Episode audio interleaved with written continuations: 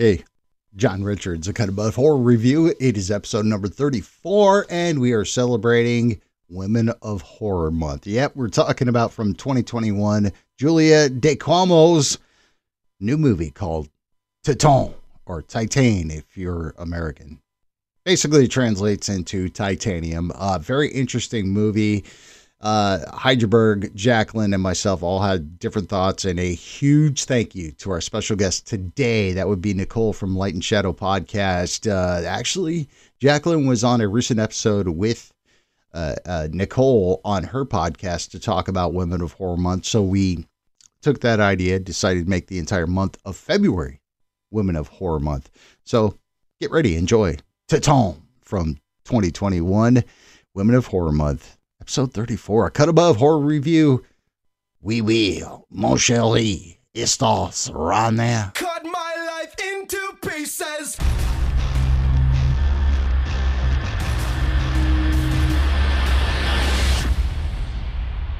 Good evening and welcome to a Cut Above Horror Review. It's a podcast where we review all things horror. I'm your host, Jacqueline, and tonight we will be continuing with Women in Horror Month 2022 with another film directed by a female director. We're talking about Titan from last year, 2021, directed by Julia Ducournau.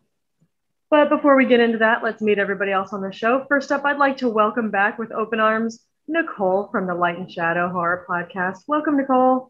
Hello, thanks for having me. It's great to be here. Sure, sure. We're really happy to have you with us. And as always, it's gonna I know it's gonna be a great discussion um, can't wait to hear your opinion on this movie. I know. I'm looking forward to hearing everyone's thoughts. Uh, it's it's going to be a good one. Next up, we've got Hydra Berg. How you doing, Hydra? What's going on, guys? Nichole, welcome back. Thank you, thank you.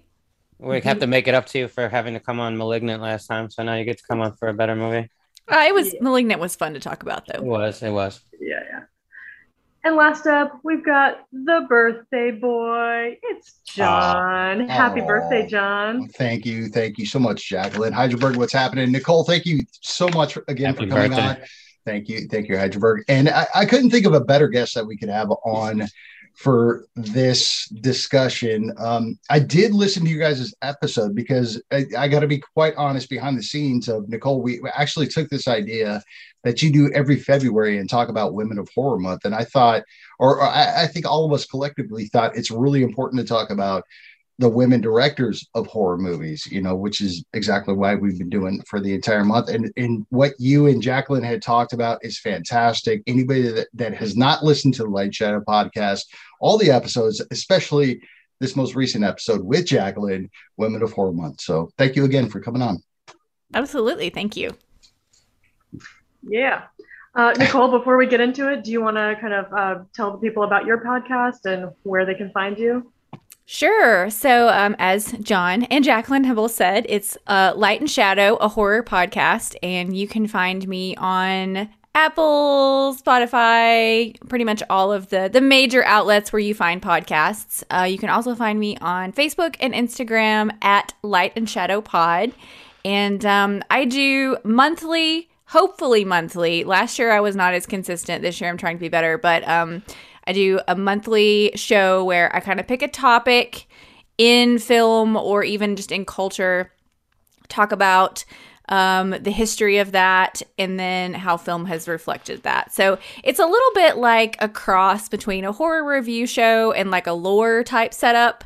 Um, and it's usually just me. Occasionally I have a guest, which is always a lot of fun. Um, but Jack joined me this month, and we we did uh, the most influential women in horror, which was an intimidating topic. um, we disclaimed that it, you know it is not a definitive list. It's just it's a lot of women who both historically and personally have meant a lot to us.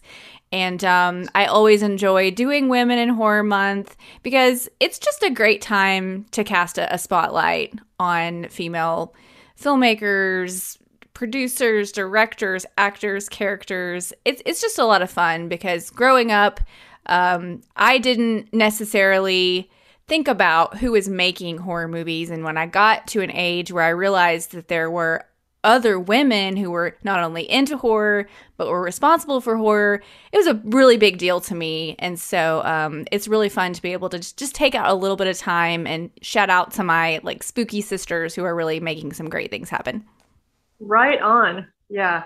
Uh, so if you guys aren't already listening to Nichole's podcast, get thee to your podcatcher immediately.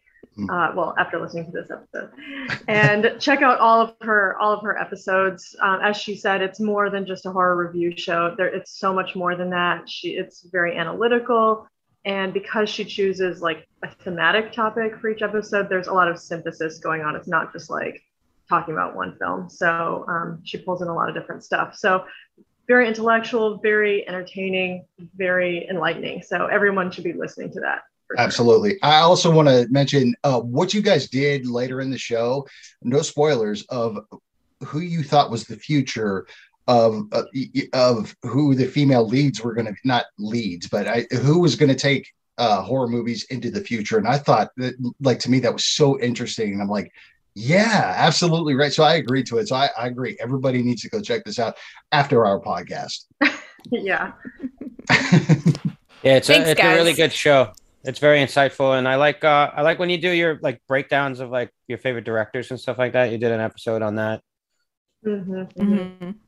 And sometimes she also does basically, I, for, I forget what you call it, Nichole, but like story time, where Oh, yeah. she she reads a um, a short horror story, and you have a perfect voice for that, Nichole. It's it's very nice and soothing to listen to. It's nice when I'm like in the car and the kids are sleeping and I can listen to something. Um, Thank you. Really, Thank really you. get immersed in it. Yeah, those are a lot of fun. I started doing storytelling uh, episodes just in between to kind of like fill a gap of content, and um, I, I, it's nice to hear you say that I have a good voice because I personally don't think I have a good like storytelling voice, and um, so I I try really hard and put a lot of effort into it because of that. I think so. Uh, I'm glad to hear that it translates well to others. Yeah, oh it yeah, shows. no, no, no. You definitely, yeah, it it, it definitely works.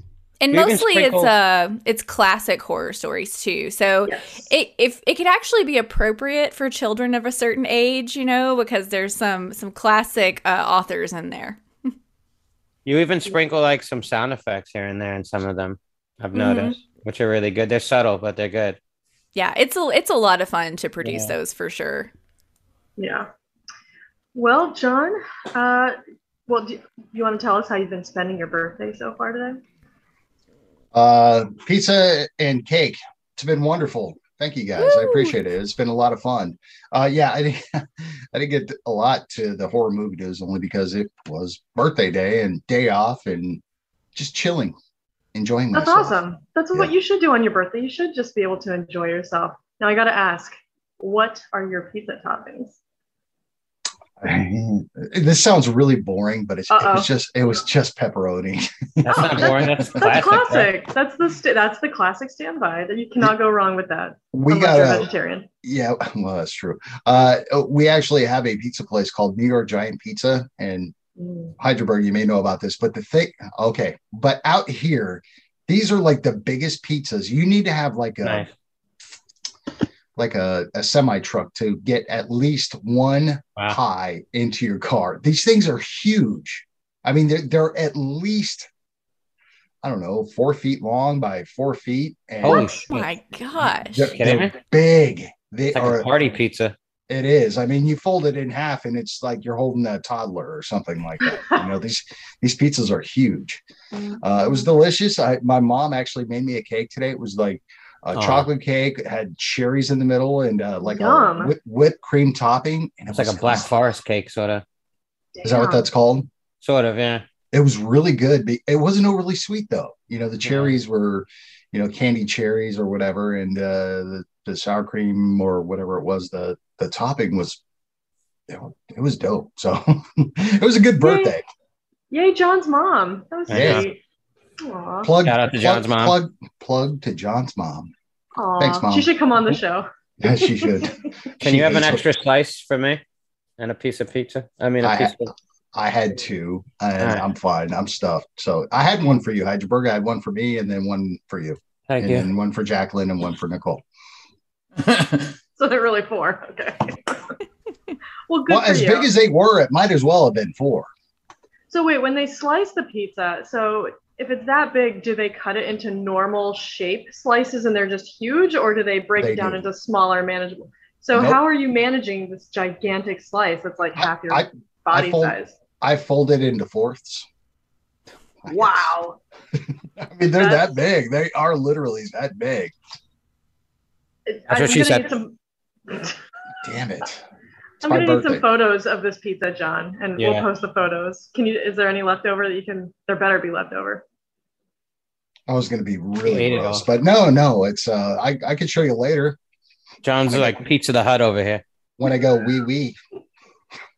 Oh my gosh, I mean, we're gonna we're gonna be hearing a lot of that this episode. Yes, you guys you are gonna be all. I I all texted you guys there was going to be bathroom humor here. Sorry. Oh lord. Okay, well let's brace ourselves. All right. let's. Anyway, okay. So what actual news do you have in the horror world? Well, I was actually quite busy, so uh, the only thing I found is that the new Texas Chainsaw Massacre, I guess the technical sequel to the movie, actually came out on Netflix. It's getting very mixed reviews. People either loved it or hated it. Uh, I know a couple of people here right now have seen it. So uh, let's go to Nichole. Nichole, you saw it. What What are your initial thoughts without spoiling it? So, first of all, like this movie is just a movie. It does not warrant the extreme reactions I have seen it getting. Um, which I feel like in the world of horror on any social media outlet lately, this year especially, whatever the newest movie that comes out is, people got to be crazy about it. You know, it can't just casually be, this is how I felt, this is why I feel this way. It's got to be, this is amazing or this is garbage. And so that's Mhm. exhausting, just as a note about horror fandom. It's exhausting. And sometimes the Um, reactions are equally extreme. Like you Oh, suck. You're not a real horror fan. Yeah. Like, Yeah, if you like it, it's because you don't have any taste. If you don't like it, it's because you didn't get it, you know, whatever. Um, so I, you know, I have specific criticisms, whatever, about the film, which we will not get into spoilers today. But I found myself enjoying it. Um, I was prepared to not enjoy it. Um, the you know the bar was low, and David actually watched it with me. I was like, I don't know what this is gonna be, so let's just you know this could be really terrible. Um, but about a third of the way in, I was like, David, I'm I'm kind of having a good time. Like Mhm. I feel like I'm enjoying this. Um, so you know, I didn't love it. I, you know, I I don't think it was like some amazing sequel.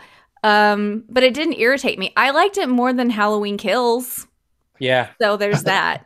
That's a very. I mean, low that's a low bar to clear, Very but Yeah. bar. Still, yeah, you because know. a, a lot of people have been sort of comparing them because they do have some similar elements. Um, Mhm. So I thought it was more successful than Halloween Kills. Um, so yeah, I enjoyed it. Was it amazing? No. Would I watch it again? Probably. So Nice. okay. Well, What that's about you, something. Heidelberg? Yeah, I I- saw it. I don't want to go too far into it because we are going to cover it We will. month, but Yes, we um, will. in a month or two. Um, but yeah, no, it was um like I went into it with low expectations. Also, it's a Netflix film, right? It's Texas Chainsaw. Like I'm not that invested in that franchise. I like the first two. The OG's classic, and it still holds up. I watched it the other night again on physical media. Heyo. I own it. Nice. And um, yeah, it's great. And then I watched the new one, and the new one's fun. It's a fun film. Um, it's got issues, and you know, some people are right about you know the things they complain about, but yeah, it's too extreme. Like the, the complaints about it are just like it's just a movie. Like, calm down.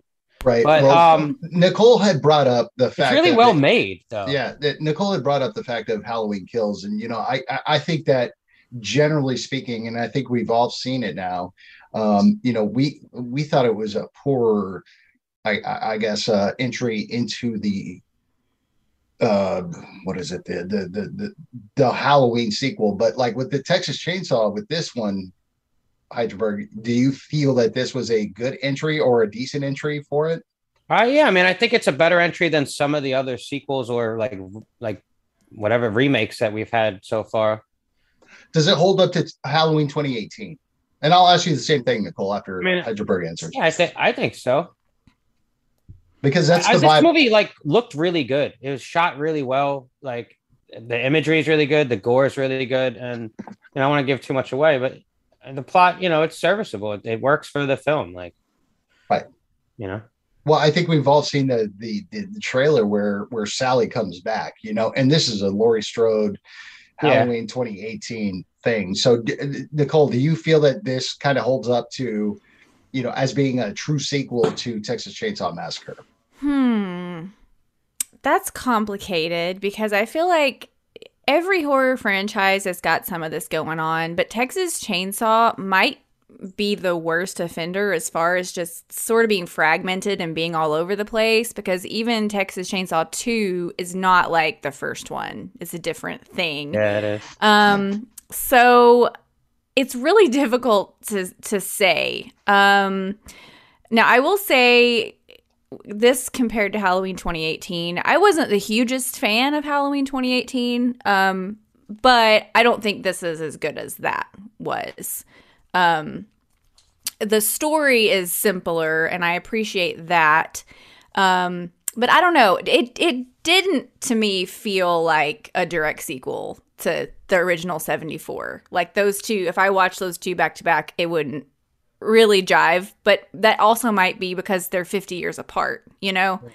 But that's interesting because it, it's like somebody actually put on Instagram where it's, I believe it was a director, uh, a guy named Adam Krause, actually put up a timeline of what was technically was happening. Of, you know, this is the Halloween franchise, this is the uh, Texas Chainsaw franchise, and this is where Leatherface landed. This is where Texas Mhm. Chainsaw Two happened, whatever it was. You know, so it's just interesting for me to hear you guys say that. That it's like it's worthy, but it's not technically what the Halloween franchise did back in 2018. Yeah. It And, just- and to me, like, that doesn't really bother me. No, no. Yeah. It, which I think for some people, I think that is a real struggle for them. And that's fair. You know, uh, we can't help the way we subjectively feel about a movie, you know. Um, but for me, when you've got when you have honestly almost any horror franchise at this point has been on such a journey that I kind of don't care when you decide to make another whatever. If they came out with a Nightmare on Elm Street, which I, I kind of wish we would get another one, I I kind of wouldn't care. Call it a sequel, call it a reboot, call it a whatever. Like I don't really care. Just make a good movie. That's You true. know. They met, they messed up the reboot a couple years ago. Yeah. Yeah. Sorry, my opinion. We'll see That's what all- happens because the rights to Nightmare on Elm Street, last I heard, I think uh, Wes Craven's estate sold it to HBO. Maybe Hmm. I think that's right. Anyway, just stay So tuned. Nightmare on Elm Street, the series, is what we're gonna get. That would be fantastic. But Maybe, I would hopefully. love to, I would love to have Freddy's Nightmares back. That that series Oh, that they had. Oh my Th- god. that show was so busted. I loved it. yeah, absolutely. It's funny because we were just talking about Friday the Thirteenth, the show on the Yeah. Slack the other day. Mhm. Yeah. which was Also also on- busted, Yeah, but I also I loved saw it. another movie this week. What's What that? did you see? I saw The Cursed in theaters. It's a new release. How was that? Uh, pretty good. Uh, I'm not gonna like spoil anything, but uh, like real quick, just the themes. Like, I don't. Maybe some people consider this a spoiler, but it's it's sort of a take on like a werewolf story in a sense, and it's got a different, interesting take on that. I liked it. It's a period film. It takes place in like I think the late 1800s or something like that, and um, it's based around a family and like their their land and like some gypsies, and it's pretty cool. I mean, character effects could have been better there's some pacing and plot issues, but overall, like it has some fantastic gore, some good direction, some really good acting, and I'd recommend just seeing it if you want to see a you know horror movie in the theaters. I think it's decent enough. And don't we all? Yeah, Absolutely. Of I course, we it. want to see a horror movie in the theater. Yeah. Well, cool. Thanks for the recommend. no Um, problem. All right. So, do you guys actually want to talk about Titan or, or what? Yeah. Titan. We're going to talk about that. Titan. All right. Oui, oui. Oh, No, I God. gotta so go first wee of all, let me just Uh, say that none of us knows second. how to say this correctly. So we're just saying how, how we want to say it. Uh, Hydraberg, this was your pick this week. Do you want to tell us why you chose this movie? What Uh, well, I chose fuck? it. I chose it um, because I haven't seen it yet. I wanted to see it. It's been on my list. Um, it's the writer and director of Raw, which I really liked. That was our first episode, also, and I thought it would be good to have you know do this one. She's a she's a woman writer and director, which works out for our Women in Horror Month. So you know, all those ducks got in a line, and I felt like you know it was a good pick. All right. John, you're shaking your head. No, you disagree. Uh oh. You're upset. John's looking like a watch. grumpy curmudgeon over there. It's my birthday. I'll wait. Yeah, you can cry if you want to. I already have multiple times. All right. God. Uh, I can't Probably wait to cry hear about trying to get that ten foot pizza down your throat. and he might cry later when Oh, all right. right. Are your sinuses all good now, John? Yes, they're fine. Okay. all right. Let's talk about whether this film fucks or sucks. Nichole, as our guest of honor, would you like to make the first proclamation as to whether this film fucks or sucks? Oh my god. I'm waiting I've been this. trying to think about how to answer this for the last 24 hours. Oh boy. don't blame you. because uh it, for me it doesn't fall squarely in one category or the other. Um so i will say this. I think that Titan is kind of like a sex dream where you have a weird sex dream and you wake up and you're like what was that? And what did i eat before i Mm. went to bed last night? And that's the only answer i have for this category Okay, that is sufficiently weird for this movie. So we we do have a. Uh, you could go with the flaccid fuck if you ever wanted to, just so you know. That is. Oh, Hold on a second. okay. I just wanted Okay. to hear Nichole curse. But I like 'cause your- I've never I heard like her yours curse better. ever. Yeah. yeah i deliberately avoiding it. Yeah, she is. I mean, okay, how about this? I'm not sure if this movie fucks or sucks. Okay. She did Does it. that make you happy? yes, it does. I'm good. We'll figure it out by the end of the review. Yes, we that will. was her birthday present to you, John. Thank you, Saying Nichole. the F word. I appreciate you. The F word. You're welcome. So if you're looking for a weird sex dream, this movie is for you, is what she's saying. Yeah. All right. Hyderberg, this was your pick. Why don't you tell us next? Uh, yeah. This film fucks like a V8 Hemi with the stroker kit and posi rear. Car talk.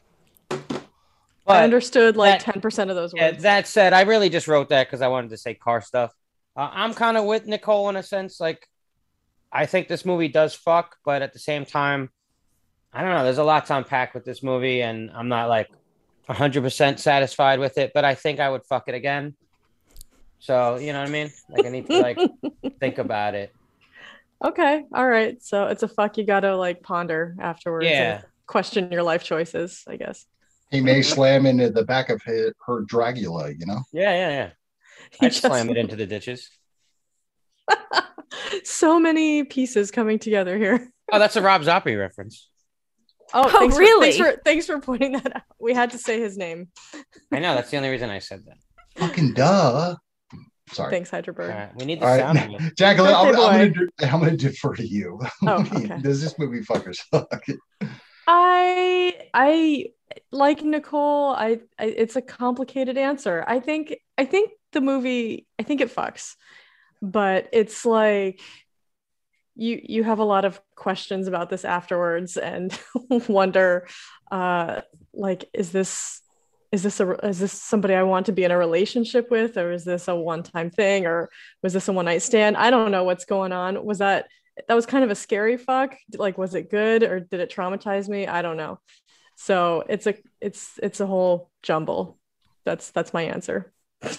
John, Fair enough. Oh boy. Um, like you guys, all, all three of you guys, I, I've struggled with this of like, is it good? Is it bad? Does it fuck? Does it suck? Um, I gotta say that that I think a movie that is so well acted and beautifully shot and and different deserves a watch. Um, what uh, her name's Jennifer, right? Uh, I'm sorry, I, Oh, Julia. Julia. Julia. Okay, so what Julia did, I, I, I love the movie Raw. I thought that was fantastic. But I thought what Julia did with this movie, how do you describe it to somebody? How uh, are you going to recommend this to a general audience and say, "Oh, oh, dude, let me tell you about this movie Titan or Titan"? Um, no, you're absolutely not. But ever since I watched it, and I've texted you guys, it's just like, what did I just watch? John's I been think that- going through something after I, well, no, no, no. I, I think there's a lot to be said about that because it still affected you. Mhm. That you're not sitting there. It's like, no, this movie absolutely sucks. You know, you, you screw this movie. I don't want to watch it ever again. I I don't necessarily want to watch it again, but I was intrigued and and things that happened into it. It was one of the few movies that I actually looked away to, you know, where I was hiding my eyes. I was like, man, this is really uncomfortable, uncomfortable to watch. And it was just like, isn't that kind of a good thing? Isn't that kind of like, you know, taking taking horror or, or, or what do they call it, the new French extremity to a whole new level where you're just kind of veering your eyes off and not watching it, but you're very intrigued by it.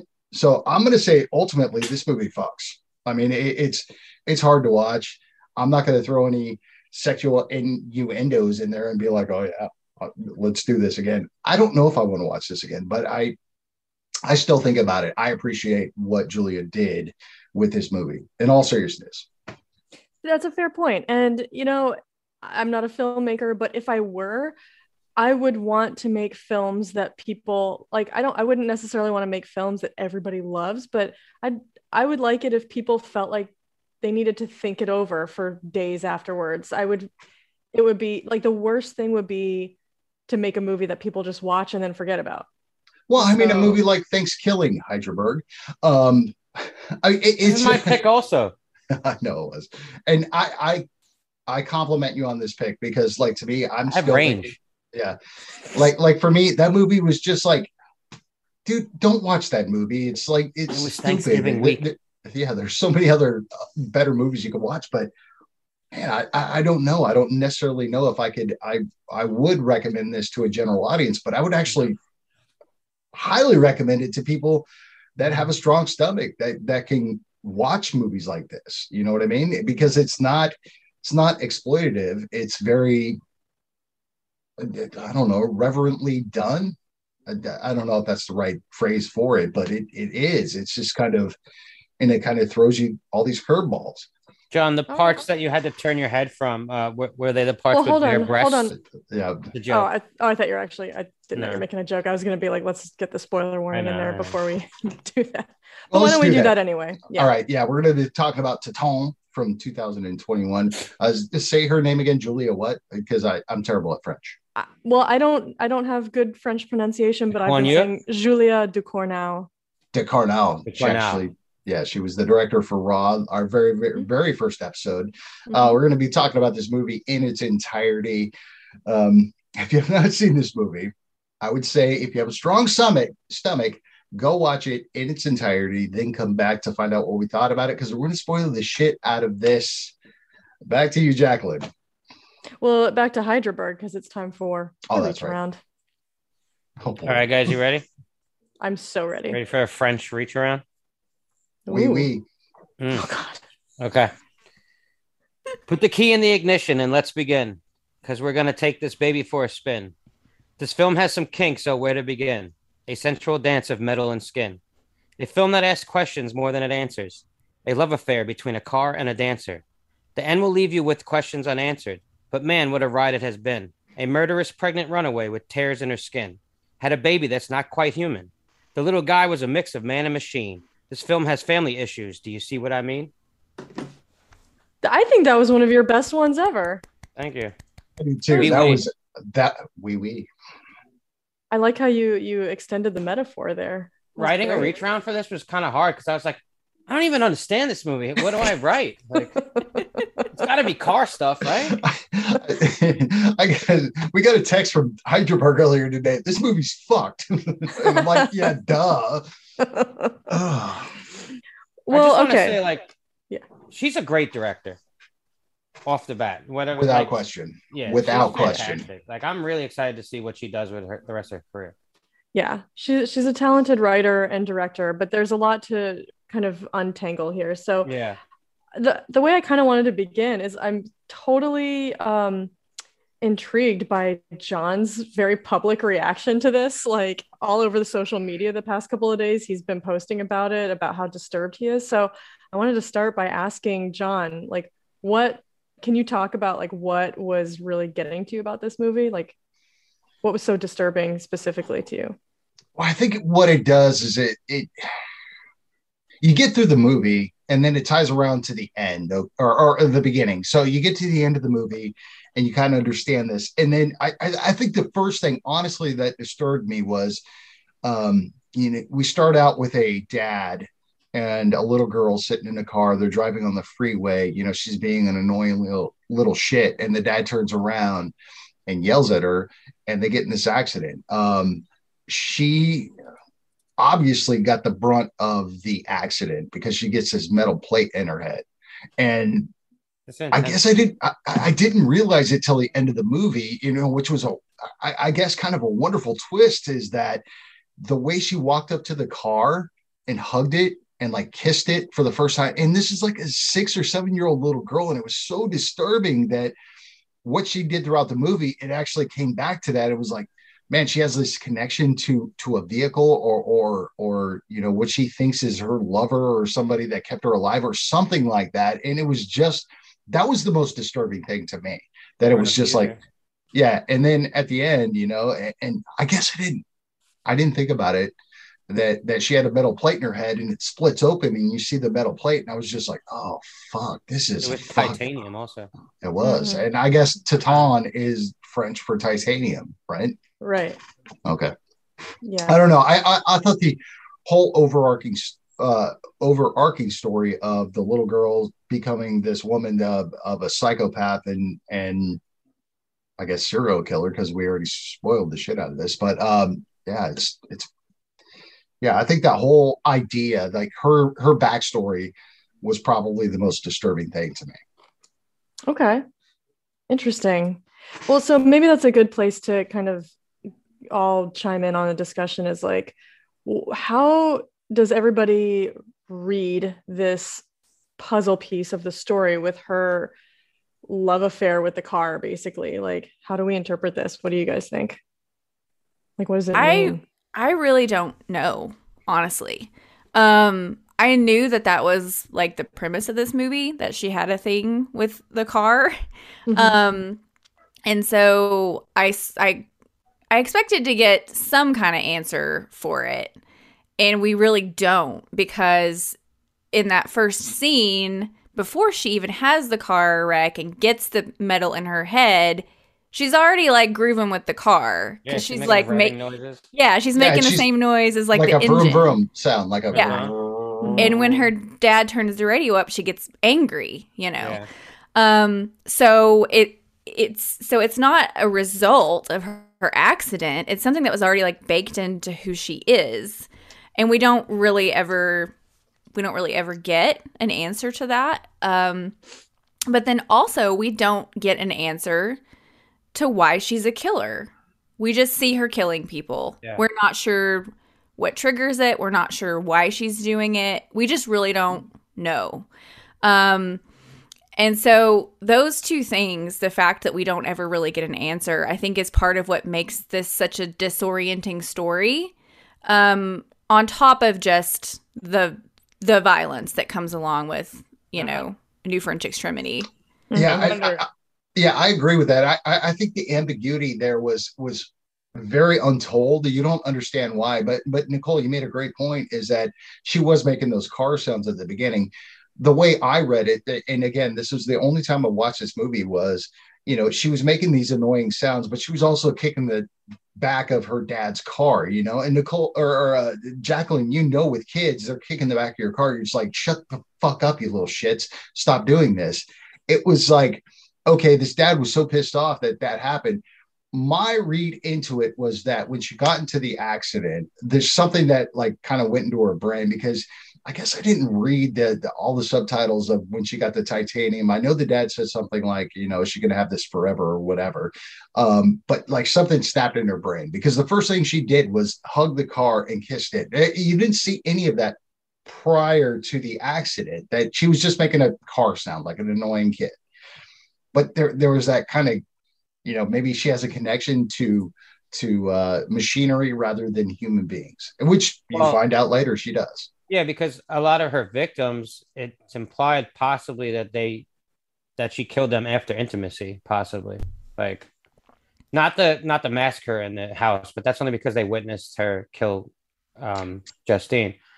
but Mhm. she, you know, she kills Justine, she kills the guy, her admirer. Yeah. And there's a chance that maybe she was intimate with the people that she killed beforehand. Yeah, that I- reminded me of uh, disturbing behavior. Did you guys ever see disturbing behavior? For a No. long time. So that's a really fun 90s movie. You should give it a watch. But um, in that movie, um, there's like a trigger. These kids go psycho when they get aroused. It like Mm. triggers something Oh. else in their brain that makes them like go rage on people and kill them. So that was, so I wondered about that. I was like, when they did her brain surgery, is it possible that when Yeah. she's, yeah, when she's like, you know, sexually aroused, it also like triggers this other thing? Could Yeah. be. And especially towards humans, right? Like, so, like, she has a Yeah. disconnect, I guess. Maybe. Yeah. Because when This- she tries to be intimate with a human, it does not work out. No. So, John, you you were kind of heading down a path that I was thinking about um, after watching this. I wasn't like capable of consciously like considering this while I was watching while I was watching the film, but afterwards I was thinking like, wh- like where does this come from? What does this mean? I'm trying to figure out what this like uh, human car relationship is and why it's there. And what I was sort like my my theory. I don't know if this is what Julia de Ducournau was thinking, but my theory is that it's like just a very stylized representation of her like lack of humanity. Hmm. So, and I agree 100% with Nichole that this is kind of already baked into her, but I feel like the accident and the surgical implantation of the titanium plate in her head like almost activates something. And I think it's kind of like there's something already kind of in her like a bad seed kind of thing where she already has this malevolent look on her face when she's a child and she's in the back seat you know having this little interaction with her dad uh, so we can see that something's going on there but then when she gets the plate in her head it's almost like and again this is just in my mind but it's almost like she sort of takes one step away from humanity and one step towards machine. Yeah, She's Uh, got and- and metal in her now. it's like yeah it's like i mean it's almost like she becomes a little bit of a hybrid hmm creature in some way.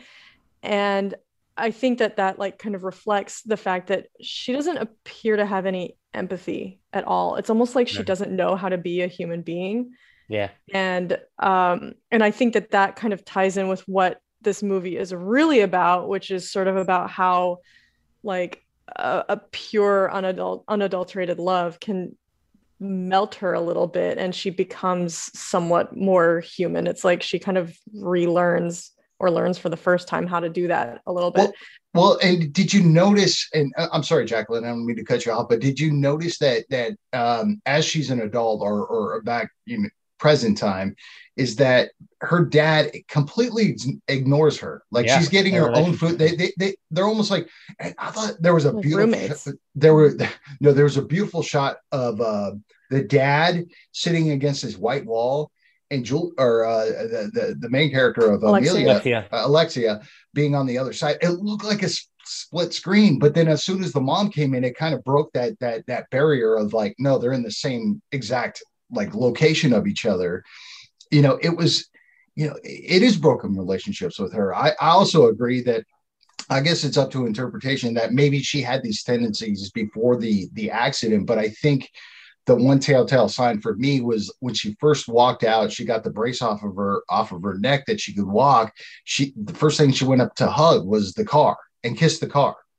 That Yeah. that, that, that was her it's like she can relate to that more than the mm-hmm. you know the human relationships We in see the life. strain.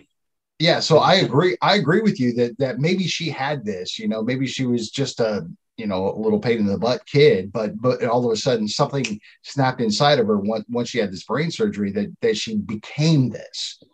I didn't get the vibe when they were driving, but but you might be right that she had this all along, but this is what caused her to veer off this way.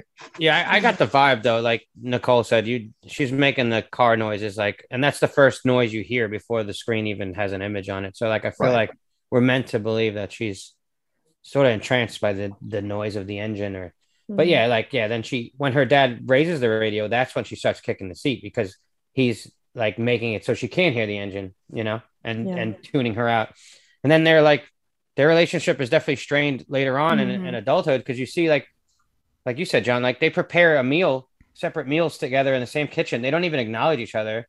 They go to the same room, but different areas of the room and eat. And like he doesn't even look at her really. Yeah, and I when just she thought, examines her later, it's really weird. Like when she wants him to check her stomach, and she he like pulls back, he draws back almost. Like I was wondering if there was an abusive relationship, but they never really imply that. Other than the you know, he yelled at his kid, like kids, you know, she took her seatbelt off in the car, so you would do that. I don't. Yeah. Yeah. I never got that. I wasn't. There's I think there's clearly something wrong with their relationship. and it's. We're not not like her and her mom don't have it. It's specifically she and her dad. And, and we Mhm. don't really know what that is, but like even when she's a kid in the car, it there's just like kind of a coldness there. And even at, at one point when she comes into the house with the like bloody clothes, he like sees her and we're not sure if he can see everything, but you kind of get the feeling that even if he can tell something really bad is going on, he just doesn't really care. Like he's just not going to go. He's just not going to engage with her. Yeah. So there's just this very kind of strange broken relationship, Like which of course tension.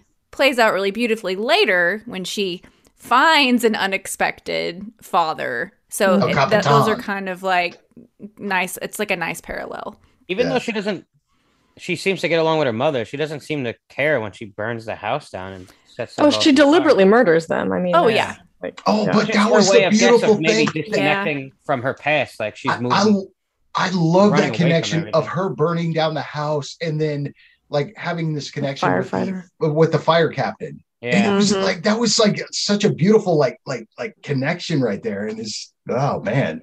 this movie takes a turn too, I was not anticipating this like the turn of the plot and the uh, like just the theme of the movie changing because I was really into the beginning, like and finding out more about Alexia and like her life now and why she w- wants to have sex with a car. Did you And- notice that everybody that died was in a very vulnerable po- position, like vulnerable The whole as far movie as about vulnerability. Yeah, just like being naked. you, you, you're most vulnerable. Yeah. You know, Mhm. I, I don't mean that in a disgusting way. I just mean that everybody was in that kind of position where you're Speaking the of most. naked, I don't know. Can we just talk on the sex scene with the car for a minute? Okay. Sure. I mean, we can't not talk about it. I thought it was really tastefully done. Like Twice. I, I thought it was fucking kind of hot, to be honest. Like it, the way it's shot. I'm just saying, like Nick, I've I'll never back you seen up. a scene on, like that before. I'll back like, you up on that. I'm, I'm I didn't gonna know what. To, thank you. I knew you would, Jacqueline. like the fact that she's like bound by the seatbelt and like her naked skin is against the upholstery. Like I don't know, there was something like hot about it, and I thought it was done in a really cool way. And then you see her Yeah. through the sunroof.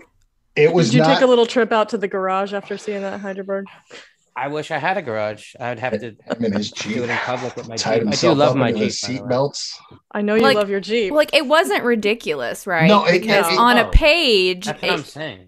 on the I- I page, yeah, you would expect it, that to be like I, I've I, I did a little bit of research after this and just read a few people's like synopsis, and there's one that the synopsis is like just sex sex with is an impregnated by a Cadillac, and it's like that's a ridiculous sentence, It is. but it's very serious, and yeah, and the way it was done in the movie was like very effective and didn't seem stupid. No, know? Well, it and didn't you're seem stupid, it and it didn't try to like, and it didn't try to like explicitly, ex, you know, explain, Explain the how it was mechanics of like how this is happening. Right. We don't need that, you know.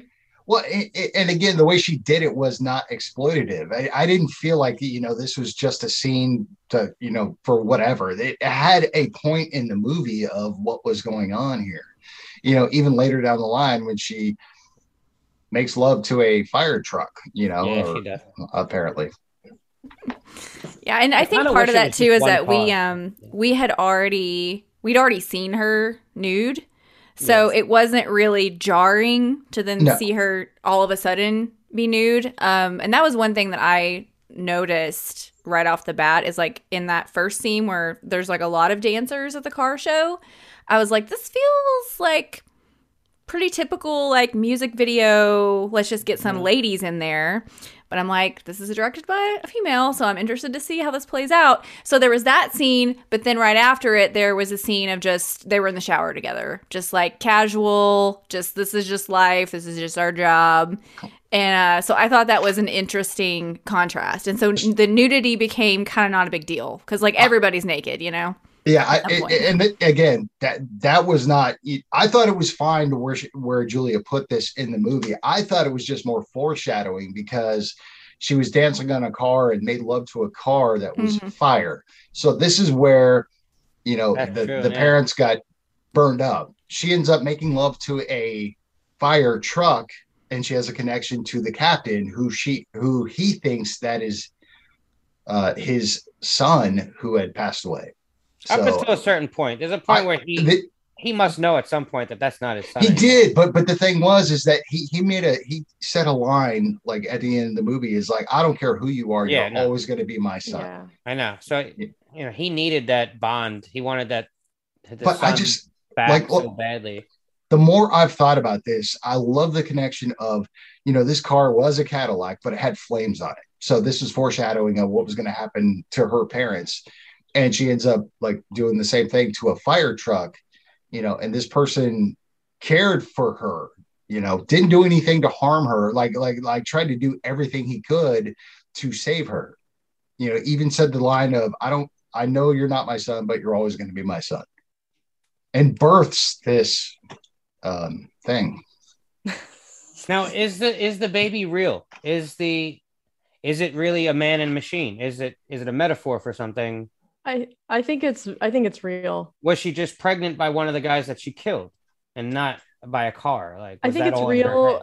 And the only reason that I feel strongly about that is that I read an interview with her Mhm. where she said it's literal. Like whatever I put on a sc- on the screen is literal. If you're seeing it, it's real.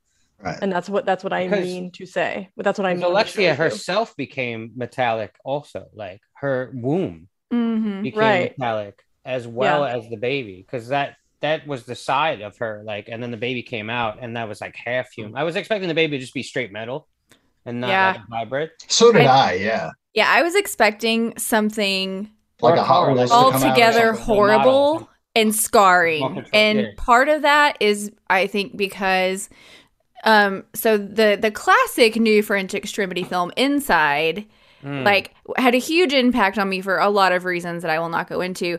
But um I feel like because of that and now because of this movie, I feel like there's just if you're a woman, there's just a very specific horror that comes along with the reproductive system and specifically with birth. Mhm. And so I felt like I don't know what is going to come out of this woman, but I'm really scared to know what it is. And like I kept thinking throughout the movie every time she was having like pains, I was like, "Oh my gosh, is this it? Is she giving birth?" And then she wouldn't and it would move on. And so when we got to the end and it was just mainly just a baby with a few metal pieces, I was like, Yeah. "Oh, I'm actually kind of relieved by this." And Nichole, I feel I feel the exact same way because like I'll tell you the scenes that really kind of made me turn and hold the hand over my eyes were the scenes like in the shower where where she's leaking oil. Or, or where she's Mhm. I and fucking it's love not- the motor oil. but and, and, and- and I did too, but it's Like it disturbed me. it yeah, it, it did So disturb me so much. She was in the she was in the room and she was lactating, and I get that you know a woman lactates when when she's pregnant, but oil coming out, and I was No. just like, oh my god, I- this The is like really hard. Oh, the, oh, the scratching. scratching. So let me tell you guys. So that's a real thing that happens in pregnancy because your skin is stretching so much um, Okay. that it can. A lot of women have like very very itchy skin around their belly because it's like there's like little micro tears happening underneath slowly, Mhm. um, and so that's like a real thing that you can like you could really scratch yourself um, good. Uh, so like you can put cocoa butter on there and stuff to kind of Yeah. help the skin be more elastic or whatever. But that's like a that's that's a real thing. Like uh, luckily I never leaked any motor oil. I gotta say, uh, Ducournau can. I, I feel like she depicts uncomfortable scenes like really well. Like in Raw, Raw is one of those movies that like I watch a lot of horror movies, and that movie made me feel squeamish, like weird. Like I felt on edge when I watched it, and that's why I picked it that first time. And this movie does that as well. Um, she just does a really good job at like depicting those that drama like really well and like respectfully, but like realistically too you know and i just feel like um like i could she's she reminds me of like a like a new age cronenberg in a sense like a female version she does different themed films but the body horror that she does is just I don't know. I really dig it. I agree. Yeah. You guys think? So, so uh, like since we're talking about the body horror, um, that's something I really wanted to talk about as another puzzle piece to this movie. And again, I feel like there were a lot of puzzle pieces, and I'm still kind of working to like put them all together. But I'm Mhm. I got to start with just like identifying what they are first. So when I'm thinking about the body horror aspect of this, so yeah, I'm thinking about Alexia and what's going on with her pregnancy and what's happening to her body. And she herself seems horrified by it, not just because it's so abnormal. Like, obviously, this is not like a normal human pregnancy experience that's happening She's trying to hide it. Too. um Yeah, yeah, she is. like so so there's the obvious stuff like the motor oil leaking and some other stuff but then i think beyond that i mean just as like a very normal story i think she's horrified at just being pregnant to begin with Yeah. and i think she's horrified at being confronted with her femininity like th- this is like a very female thing because i think something about her character that's important is like she's very androgynous and she th- at different parts in the mo- parts of the movie she's sort of artificially trying on these very gendered personas so Yep. when she's dancing on the car which i think she like does deliberately as a side note i think she like that's like deliberately her career choice so that she gets to like kind of mimic sex with cars all the time. Like i think it turns her oh, on to like be writhing around on a car. But so i but i she's putting on a very like feminine like act and appearance that i don't think is really like her authentic self. And then later she's very deliberately putting on like a masculine performance that is not really her authentic self. I think she's kind of like a, a blank slate almost. And i think that kind of ties in with her lack of humanity like that she's Yeah. she herself is like kind of a machine Mm. and and so i think all it's all like it's almost like it's like a drag show on both sides Understood. But do you think that she has that character arc of the shower scene where she's leaking oil, but she smiles and she she she rubs her belly in of acceptance of that? Yeah, no, totally. Well, yeah, it a- seems like she kind of goes on a little bit of a journey. Um, because yeah, at first she's she's horrified, and then Because she wraps herself up and she's got all these scars because like like she is she's growing a uh, uh, a life inside her and you see all these like scars and stuff all over her body. But there's there's a moment where she's taking a shower by herself. She accepts it because she Yeah, rubs her there's- belly. And, there's that scene where she it does seem seem like she's she's decided like yeah this is this thing inside me i'm gonna embrace it. But also there's a scene where she puts on the dress. She Mhm. finds the the dress of adrian's mom in the closet and she puts it on and i was kind of wondering what she was doing with that because you know clearly that can't be part of her disguise in this world. But she finds it and she puts it on and she's like looking at herself and like rubbing her belly and seeing how she looks in this dress with her belly. And so those two things made me think that although in the beginning this was a, just a disaster for her is that she is starting to come around to, Right. to the idea of this and Yeah. that's it's happening at the same time that she's getting to know vincent her new father and at first she's also she's very resistant to him and she only went with him as you know just a way to to escape being mm-hmm. caught.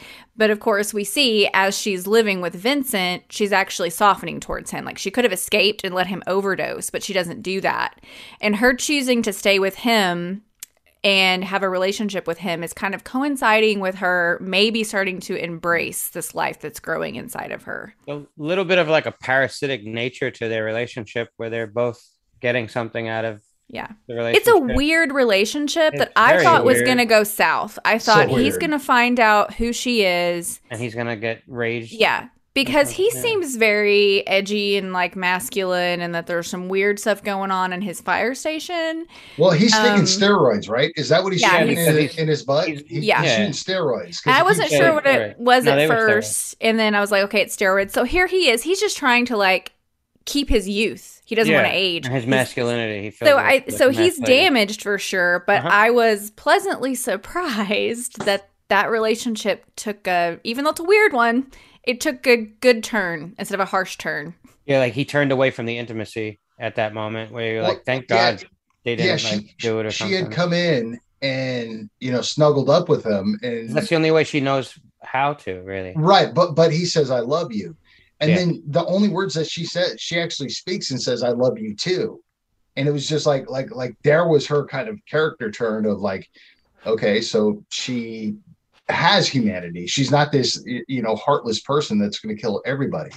Because I she also I loved the moment when he's he's he's helping her give birth and he Yeah. tells her you got to push you got to push Adrian and she said my name is Alexia and he, called her says you got to push Alexia I was like oh that's a moment I did like that. Yeah, he didn't Yeah. deny the fact that she Mhm. wasn't. You know, he he acknowledged the fact that that's not my son.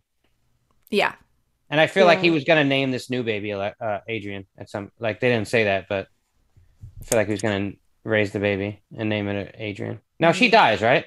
she yeah, does. she oh she She did. does. Yeah. she does. she did. she be gone. Yeah. So, at what point do you guys think that the ca- is his name Vincent? I just called him Yeah, the captain on Vincent. my notes. Vincent Um, at what point do you guys think that he was like even subconsciously aware of the truth It's that funny. I literally That's wrote not that really same his- exact sentence. I think it was I the I, Oh, I sorry, think it was ahead, the John. beginning. I, I think it was the beginning. I, I think he knew from the beginning, but he, you know, she, uh, Alexia had the same kind of traits, shaved eyebrows, you know, kind of had that same kind of look. She You know, yeah, um, she fit the, the look enough. Yeah. And it was just like, like I, you know, it's obvious, it's apparent that he was still grieving, you know, because the mom comes over and Mom knew right away, right? Oh, absolutely. Absolutely. Absolutely. Yeah. And then when she came in the room, she basically said, like, I don't know who you are. Just take care of him. Just, take, care, of him. She Yeah. obviously still cares for him, but she can't be with Yeah. him anymore in an intimate Yeah. way. No. But I also like he definitely goes along like he definitely acknowledges that he he knows the truth when he's with that other firefighter. And the other firefighter kind of pushes him and like, Do you remember my name? Do you know you know her name though, right? And then that's when he like sets him up. I, I think, Die. yeah, I totally he think gives him that explosive him. canister basically. It's like, no, go over there. Throws Yeah. it, bam. And he gets up, he looks at the guy and just goes, Okay, I'm moving on. Yeah. Whoever the like the lieutenant was or the I second in command. he didn't have a name. Ray Rayanne, Ray Yeah. Rayanne. He's like, call me Conscience. Everybody calls me Conscience. Is that Call the me- person you're talking about? Call me Yeah. Rehon. The really hot one. French. Rehon. he was hot afterwards because of the fire. Fire. Oh Yeah, I thought that guy died, but I guess he was just like fucking disfigured. Nichole, what do, what do you think about Vincent's awareness of Alexia's identity? Um, it's kind of hard to tell because he definitely is, you know, in will willful denial. Um, I think he maybe suspected right away because he she doesn't look quite right, but I feel like um whenever she's so particular about her clothes and she won't she's very clearly like guarding her body from him. Um I feel like if that wasn't the moment, he he definitely had to know that something was wrong. Now, Mhm. was Adrian lost or was he kidnapped? He was missing. He was just Well, missing. he's he's missing, and I don't think we Mhm. know any of the details So we behind led to that. believe like he's missing and he became like sort of like a runaway or not not that he ran away, but he he lived a life outside of his his family once he was lost Yeah. So there's no telling like what he could on have the streets or whatever. through. Yeah, You know, there's Right. lots of reasons why maybe he he could be guarded. that's what I was Um, thinking. but uh, for Trauma. for sure, I mean, once at the- the point in which Vincent walks in and he sees her body, I mean, that's the point of no return. But he didn't seem too shocked. He covers her up though, like, hey, I saw it, but let's let's Mhm. cover you up. So we'll pretend like I didn't see this, and we'll Yeah. just keep, yeah, keep going on. I think that he probably, uh, the way I interpret it is, I think he probably knew on a subconscious level right from the get go. Yeah, Um, I think he just wants so badly for it to be the real Adrian that he is Mhm. willing to like tell himself anything. And before he even sees Alexia, the police officer is like, and we'll do a DNA test. And he's like, no, what for? I know Yeah. my own son. I know my own son. And am I crazy here? Am I the only person who thinks that she looked absolutely nothing like him? She wasn't the same skin tone. No, she did all. I not. think I, I I think that this she couldn't have looked less like him. I like Well- so the first I, I watched this movie twice, but the first time I rewound the whole scene where she was changing her appearance and then showed up in the police station and he was, you know, talking to the detective. I, I rewound that and watched it like two or three times because I'm like, what just happened here? She's trying to look like this kid because she looked so little like him that I I like could not understand the the like facts of what was happening. I was like, Yeah, I must it be was a stretch. something.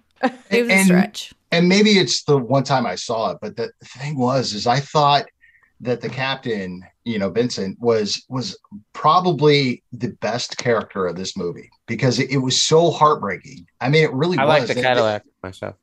Well, you like You would. of course you do. Of course you do. The Had straps flames, and bro. everything. There you go. Bitch and Uh, flames. they were bitching flames. No, I, I just thought it was so heartbreaking that he was so willing to look past everything else. And he Mhm. knew in the back of his mind, you knew he knew at the beginning, this is not my son. He's but a he was- broken man. Yeah, he just so wanted it to be his son because he referred to Alexia as his son the entire time, Yep. even when she gave birth to a Yep. Terminator baby. Terminator. to a T one thousand. That's hilarious. But yeah, I think you're right. That's what it Jack. I think I think he literally like when he says, "I know my own son," and then when they they pull the blinds and he makes that conscious decision. I think that like I'm gonna take this person home. Yeah. Regardless of what the outcome was, like who it was. Yeah, no, Well- I, I'm not sure. Like, I'm not sure, like, on what level of consciousness he knew that it wasn't really his son. I, I kind of think it was subconscious, and I think on the very top level of his awareness, I think he like forced himself to believe that it really yeah, was him. I, I Um, don't. I don't. I don't think he. I don't think he's like fully aware. Like, oh, this isn't my son, but I'm gonna take a stranger home and pretend that it is. I think that, like, I think uh, on on the very surface most layer, he's like, yeah, this this could be him, and, and is kind of operating Well, like I don't think. that. Yeah, I don't think he was. He he would. I don't think he was doing it maliciously. I think he was just holding on to the No, memory no. of his son. That that that you have some similarities, but I'm going to accept you as my son. I think he He realized filled the it gaps because, in. because when he first saw her at the police station, he was so upset. Not Mhm. not not of relief, just like it's like he's got to go through it again. But but you know he wants to hold on to the memory of his son, which to me, this is how I read it: is that he just wanted to hold on to the memory of his son so long Yeah. that he was willing to see past everything else. Because when he got emotional in the police station, it was not of joy. Oh my goodness, my son is alive. It's like I I got to find any way to deal with this pain that I'm going through. You know, which was really deep for me, and it was. Yeah. An excellent scene. I thought I, I thought that scene was very pivotal of the movie. The scene in the car too, when he pulls over and he's like, "You haven't said a word." It's Like this is fucking, and he breaks down. It's like really good acting too Yeah. on Absolutely, both their parts. absolutely, I agree with you guys. It's such an act of like desperation. Yeah. it was. Mhm. Also, the transformation scene of her trying to transform herself, that is an uncomfortable scene. Like her breaking her own nose is fu- like she punches herself several times. That doesn't work. And then what does she do? She slams her face into the fucking counter. And you know, I, I already knew from this director, like she's gonna fucking focus on it. Like we're gonna have to watch this. I literally was like, do I watch it? Like I all right, I'll watch it. Like Yeah, I kind of want to see it. I want to see what Like, happens. I feel here. like I'm gonna like shudder a little bit from seeing that blow. So And to me, like that- the the visual aspect of it is not that disturbing, but I feel I feel like everything around that is so suggestive that I feel like The our buildup. brains think that we saw something. Like between her acting of like the the the way that she is like demonstrating pain is Mm. so it feels so real, and then the sounds that we hear. Mhm. So when she's first punching her own face, you hear this kind of like smack of skin on skin, and that's bad enough. And and she kind of yelps with pain.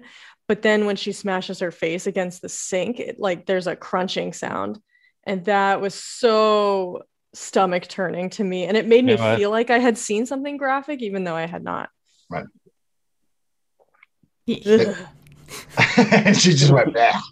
No, I, I I agree. I think the realism of that was was the best thing about it because it's like you know you see a psycho slap himself in the face in like a number of horror movies or punch himself. He's like, "Ha, ha, I'm fired up now. No, this girl fell down. It's just like I got to make myself look different because I think the previous scene was she was in like a subway or something like that. You see missing kids.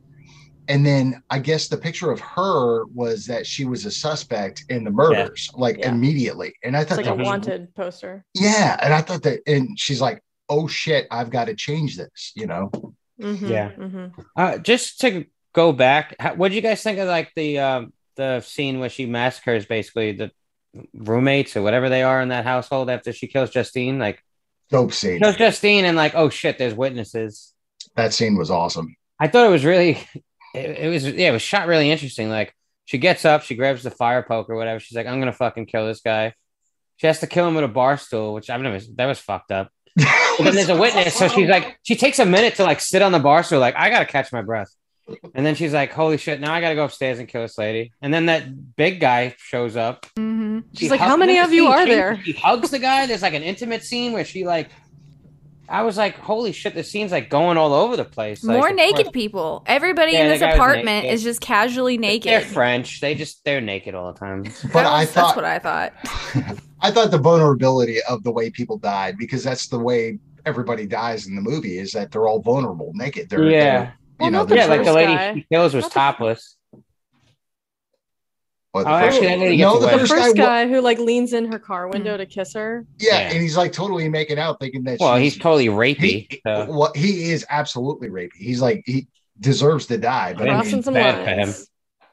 I did like that ear, uh, the, uh, the the the needle into the ear thing where it I made love you her like Yeah, her hairpin. her Oh, that was pretty that awesome. Was, I That love was that actually she used that thing all the time. It was such a focal point. Like it, it literally made noise whenever she grabbed it. Yeah. It was like a like almost like a samurai sword, like right? Yes, yes, yes. Right? She pulled it and she put it back in her hair, and it was like her thing, right? And it And was she like put it in her mouth to- after she killed the person. yeah. She would and then like when her her new dad do, like cleans her clothes or whatever, like And he he literally puts it in gives his it back mouth. to her. he puts it in his mouth too. Mhm. Well, it's what she also used to try to give herself an abortion. oh. Yeah.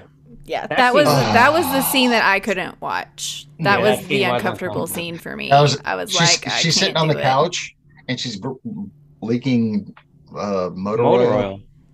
We don't know what kind of motor oil. It Could have been 10, 1030 or 1040. We don't know. But It doesn't matter. You just really want to have like car talk, don't you?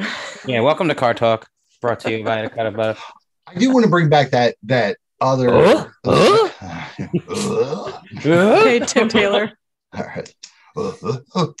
um no like like that first kill scene of the guy that was like trying to make out with her i mean he was totally creepy but he's just like i thought we had a connection and whatnot. But like like he he leaks all over like she's so visceral in her shots julia was like with this because you saw it like Eyes go over her white. shoulder yeah her, her her it's all over her shoulder and she has to go take another shower because she realizes that this dude's foam is all over her. Now, that wasn't her first kill, right? Like she's killed before. They had said on the news before that. Yeah, May- maybe right. that was the first right? one that we saw. Yeah, Yeah, but we're led okay. to believe that all these other people Other bodies, are yeah. her. Mhm. Because it would have been interesting if, like, after the first kill, that's what opened up her mind to, like, all of a sudden the car's hitting the door, calling, like, summoning her, right? Like, Mm-hmm. because it's almost like right after that kill is when she starts having the breakdown where, like, she has sex with a car. Like, it summons her into that room. Right. But I guess it was already something she was already going through anyway. Yeah. They never really tell you why. Why was she killing people? Like, what was going on with her?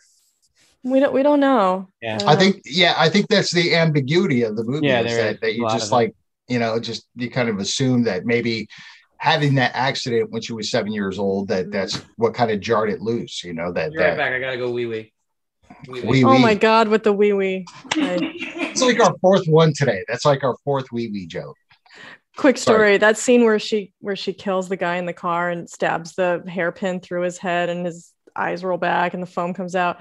Um, Joey walked through the room at that moment. He's a neurologist and he walked through and he was like, "That's not what would happen." Damn it. Just, like, oh, kept walking. man. See, I was actually going to ask that question, Jack. That's really funny you brought that up. I'd be like, you got to ask Joey if, like, you stab somebody in the ear and hit the, like, right part of, like, maybe the, um, you know, what do they call the ear membrane or whatever, and get it into the brain to where it's just like, it makes your mouth foam like, like you've got, uh, rabies or something like that. I wonder if that really happens. I guess he didn't not. bother to illustrate what would happen, but he said that's not what would happen. So I, that's what the, the neurologist says. But it is interesting to look at. it is. And I don't know, like maybe what would really happen wouldn't make for a very good movie. So I'd rather Probably watch I'd rather watch Julia's interpretation of it. Yeah. yeah. Titane. Titane. I mean, we're we're watching a movie in which a woman and a car have a baby together, so we're not really here for realism, you know. Yeah. he saw that part too and then he, later on he was like, "So how did it end up? Did she give birth to like a mutant car baby?" And he said it like like he was joking, and I was like, "Yes, she did." Yes, she did. You know, um, I was reading earlier that part of the inspiration for this movie is the director was having nightmares in which she was giving birth to car parts. Really? Oh. Yes. Wow. And I was like, again, the trauma with the childbirth. I was like, you know, at least something good came out of her her Well- birthing nightmares. There, there you go. Get in the This- zone. Auto zone. O'Reilly's Auto Parts. Um, is she a mom? Is Julia a mom? You know what? I don't know. Not that I know of. I, I don't know for sure, but in everything I've read about her, I haven't heard any mention of children. That's interesting because if she's not, I think it makes it more of an interesting movie because Jacqueline, you're a mom. I Mm-hmm. mean, does this kind of does it resonate with you? Like what you've seen? Yeah, I'm glad you asked that because I was actually thinking after, you know, I've, I've been reading a lot of people's like reactions and reviews and other people's thoughts on this. And um, a lot of people talk about the the body horror of her pregnancy as being like this kind of unprecedented thing in film and it's so Yes. disturbing and people are really upset by it. And honestly, like it didn't feel that like I mean, obviously it's extreme, but it didn't feel shocking to me in any way because the real life experience of like pregnancy and childbirth can be so horrifying and Right. like beyond what we think of as this like lovely, you know, sort of like idyllic experience, which it can be, but it can also be a fucking horror show. Yeah. So Yeah. um, I mean, I could I could tell you guys stories that would just turn your hair white. So, um, Way well, I, you. I don't have I don't have kids. I've never given birth, um, nor will I. That's not going to be a thing I experience in my life. Um, but just from being around other women who have gone through it and all that, um, and just you know the female reproductive system in general is just not pretty. It's it's a Mm-mm. difficult, painful, messy thing from start to Mhm. finish. it's And not like a delicate flower. yeah, no, when it starts, it's horrific. When it ends, it's horrific. Like it's just a really difficult. Beautiful at the same time. And so, anytime a horror movie tackles these themes, I feel like it's it's just a really great expression of just this human like primal thing. And, and of course, like childbirth and the way our bodies are built, it's beautiful, but that's all anybody ever focuses on in society. And it's like we can't talk about the ugliness and the scariness of it. Um, so when we get movies like this that make space for that, I think it's really valuable to that very important human experience. Well, that's a great metaphor for this film. It's Yeah, Nichole, I I- could a not agree beautiful with film more. that deals with horrible things, just like Yeah. you, you explained the pregnancy. And- like and Jacqueline, I don't mean to cut you off, but I, I think Nichole made a great point. Is that you know simply you can watch a movie like a Cronenberg, The Fly, right? So you Mhm. see this guy turn into a fly, and it's horrific, and it's just gross, and you see sliminess. But I think when it comes to realism, is that it's so visceral for even if you've never experienced. And Jacqueline, you could speak on this better than anybody can. Is that it is real? This is real. You know, this is this is what makes this movie uncomfortable. This is what makes this movie kind of okay. So they exaggerate with the motor oil. You know, her having sex with a car and being preg- impregnated by a vehicle. However, you know, impregnation's real life, and you go through these things. And you brought up the fact that you know you get these stretch marks, and you you could put cocoa butter on it, but it's like it's tearing your skin, on the inside, and yeah. it itches because your skin is stretching because you're carrying carrying life in yourself. Mhm. Mhm. So I, I mean, to me, that's more horrific of thinking about real life rather than you know, hey, I can jump into a pod and then a fly's in there, and then I turn into this fly, and then my body turns into a fly. Okay, fine, we can get past that. We're adults. her Right. pregnancy was done definitely realistically. I mean, like the things that happened to her are realistic. They're just instead of blood, motor oil was replaced, or instead of milk, it was motor oil, right? So like a, wo- a woman having a first time baby and seeing some blood or motor oil would be very scary, you know. Well, it was if ex- she's not seeing, she's not consulting with a doctor, or I didn't seeing- get a I didn't get a feeling of nine months. I got to accelerate. Well, yeah, we don't know how much over, time's passed. over a couple of days. So Yeah, well, she's having a, a car baby, so it's different. vroom vroom. Yeah. Yeah, No, but Nichole, just going back to what you said, I, I I'm so glad you said that, and I just I couldn't agree more. Um, that it's like I feel like the same thing kind of happens with other female, like other things related to the female body. Like there are movies where um, women get periods, right? And I think a lot of audience members, particularly male ones, are like, "Oh, so oh, I don't want to see that in a movie." I hate dudes like, that "Oh my like gosh," ugh."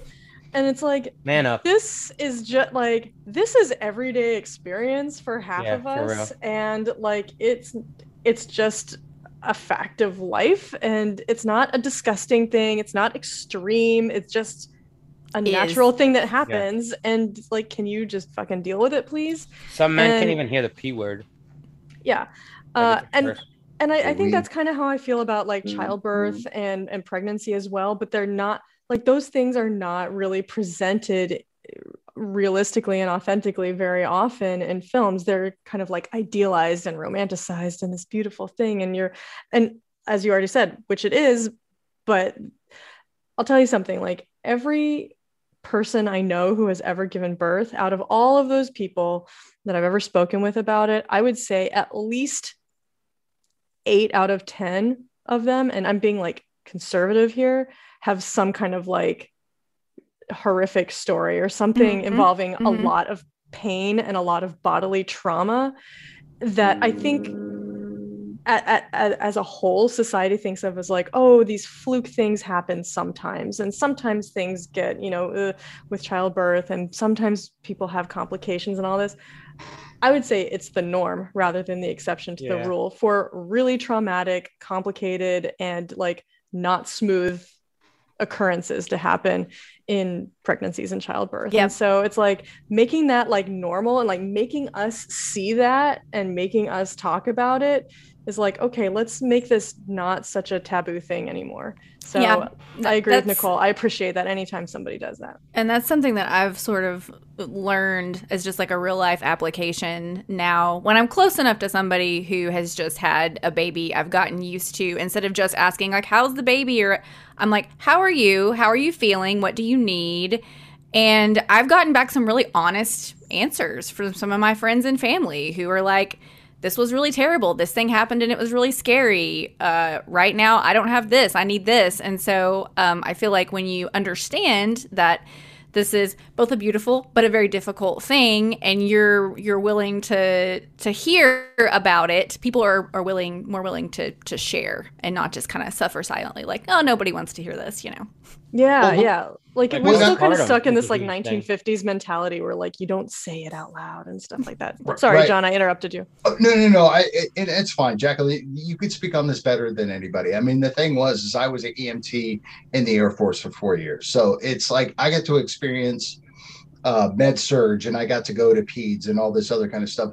I saw an episiotomy, you know, and, and just again, I cannot sympathize. I can't. I can't say yes, Jacqueline. I've been through that. I understand what you're going through, but I've seen it in real life.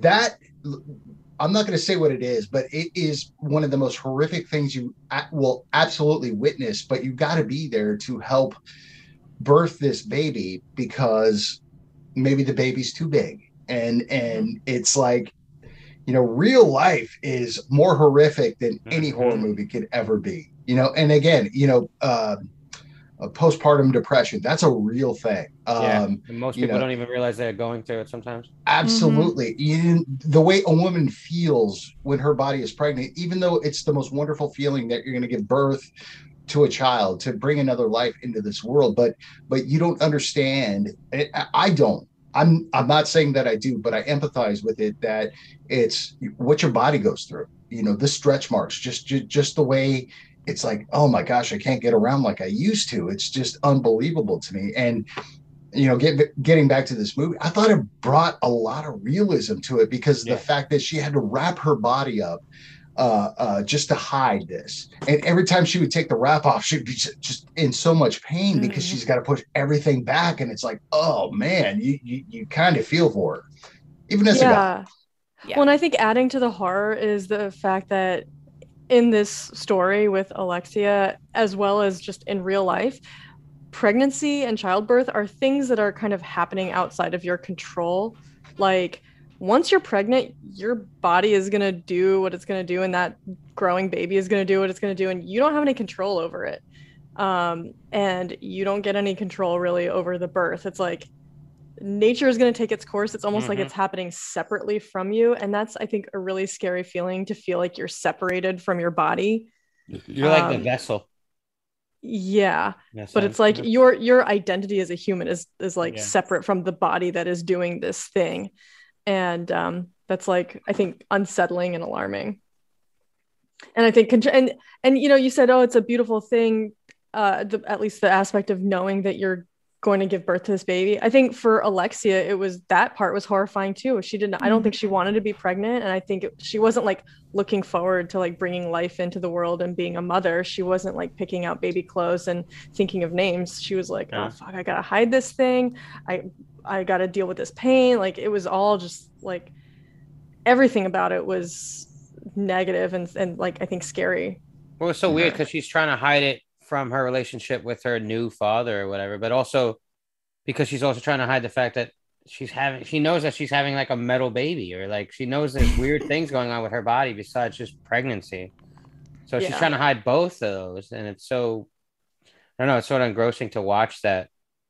Watch her go through that, and she does eventually. I feel like she she goes along with it. I feel like she she comes to grips with it Mm-hmm. at the very end, you know, and then like having him there to help her, like Mhm. like you said, Nichole, where he turns around and comes back to help her is like Yeah. a really moving moment. I feel like Yeah, I think that's the film. probably one of the most powerful things ab- about this movie, like we already discussed, where we we thought super horrible things were going to happen, and it actually ended in kind of a you know like a tender, beautiful way. W- So that almost was more shocking than if like you know, yeah, a Terminator baby would have come out of her. Yeah, it's so much better that it was like just a human baby with like a metal spine or something. And Yeah, like oh okay, we we can deal with this. I Yeah. can, I Yeah. can but did that. you see the med- the baby had a plate Mhm. on Yep. along the skull, right? Just like Yeah. Oh, I didn't notice that. Yeah. I just Yeah. noticed Along the, the the spine. Also, Oh, yeah, I guess I did see that. Yeah. when she stabbed I, I'm I'm under the impression that she stabbed all her victims in the ear. The same ear that basically where she had her plate. I Oh, don't know, like, good she- point. She stabbed a couple victims and she stabbed Justine in the ear also, or she tried to. Yeah, and she ended up stabbing her through the Yeah. face, Yeah, which through was the very. At first, which is such Yeah. a shocking scene. Sure, Did she Justine didn't stab herself or did she scratch herself at that point? Because I know that when she was trying to do this self abortion with the metal thing, is that when that happened? What do you mean? What? Uh, when when she was trying to abort the baby. Um, I'm I'm trying to be. That's not what I, I was talking about when she when she did when she killed her victims. She Right, right. But but ear. did she stab herself in the belly, or was she just scratching so much? No, she was that sticking that reached up her in there? vagina. No, Yes, but when when she's when later when there's the hole, I think it's just because she's been scratching Oh, yeah, her she- stomach so Right. much. Scratches, right yeah, so I, I i think i think uh, Heidelberg, I think you make a great point of like you see the metal part is that is that when she was trying to abort the baby. I don't know. You're totally going in a different direction than what I was saying. Well, no, no, no. That like like her stomach, right? So she was Yeah. scratching her. st- Did she ever stab her stomach? Because I, I thought you made it a great point of stabbing somebody in the ear or or in the head. I, no, I was just wondering if there's any correlation that when she stabs her victims, it has to do anything with her metal plate, like because she's stabbing them in the ear. Yeah, but the baby also has a metal plate, right? Mhm. it does. No, We I don't. know I don't think she. I don't think though. she stabbed herself. Okay. No, No. I don't no. think so either. right. I think she was sort of doing like not to be like nasty, but like uh, you know that coat hanger fucking Yeah. yeah. That's what she was doing I think maybe also that didn't work because she already had that like metal layer, Boom. you know? Because later when we see that, Oh, yeah, yeah. her womb is metal. And because I rips did open. wonder, I did wonder about that. I was like, well, how, why? How is she still pregnant? And then later, when we saw that she had the metal womb, I was like, oh, I bet everything already had that metal layer of protection, and that's why it Yeah. didn't work. That's a good point. I hadn't put that together, Yeah. but you're. I think you're probably right. Yeah. You know, I, I was actually really stupid. Like when she actually did pass away after giving childbirth, and her her head that that where the scar was split open, and I saw metal. I'm like, wait, did she become a Terminator too? And then I went, duh, she got in the car accident. She had the Yeah, titanium had thing in her head. I was like, oh god, okay. But the come fact that motor oil leaked out of there too, you know, it was like definitely yeah, it's true. He gets that from his dad. This is an interesting film, regardless of how you like. I really like her. I like this director, man. yeah. Yeah. You know, this- talented. This this whole pregnancy in this story gave me some like Rosemary's Baby vibes. I was gonna say that it's one of your favorite films. so. It's my number one favorite film of all time, and it's like it kind of creates this feeling of what am I going to give birth to, which I think taps Mhm. into another real fear that's like in real life you're like is everything okay are there going to be any defects is the baby going to be healthy what's going to happen that like you're already anxious about that for 40 weeks um but in in movies like this it's really played up it's like what is going to come out of there we don't know you so don't many you don't know until it happens you can never know It's crazy. yeah Do you and- and, and I don't mean to be crass about this. Do you think there's a correlation with her getting it on with the car, the Cadillac before and her getting on with the uh, fire truck later in the movie? Is there a correlation between that? Like maybe a trust thing or something? Hmm.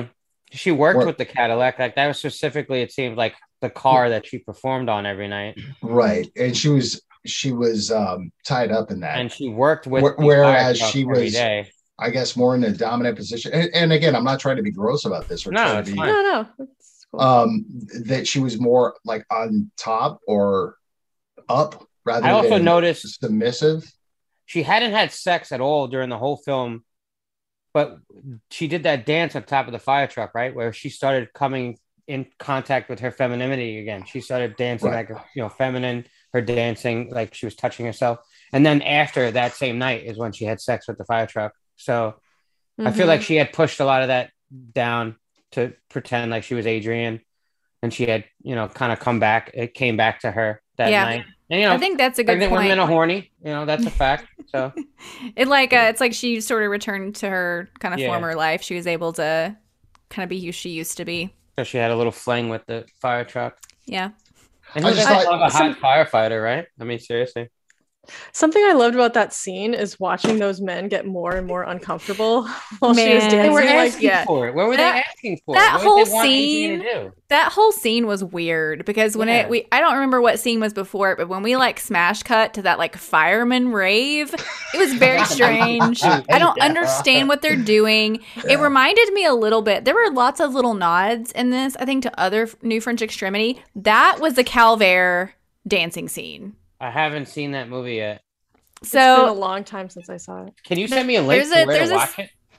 uh, maybe That's I haven't reason seen- I haven't li- watched. I haven't yet. seen it in a long time, but there's there's a scene where like the villagers are all together in this little tavern and there's this very strange music being played on the piano and they're all dancing in a very weird like way that you're just like this I don't understand this. And I felt the same way about this fireman scene. It's not quite as odd, but I was like this is strange. This is I mean, just I don't know.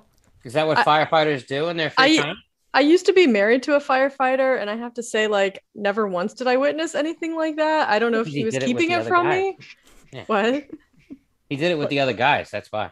Yeah, I guess no girls It- allowed. I don't know. Maybe was that's what he was doing on those overnight shifts, but Well, both Um, of those scenes were very homoerotic because when They they, were. when, were when when she started dancing very feminine, that's when they got uncomfortable. They were like, it was weird. Like they put her up there, and then chanted like to do something as if like, "Hey, we wanted Adrian to dance. Now he dances." Well, I think maybe it was like maybe like they took like they took turns like doing some kind of like you know cool guy solo Was he dance supposed to do a whatever. A dance off. Yeah. yeah, and then I guess you know she's like, "Well, I'm a professional dancer. yeah.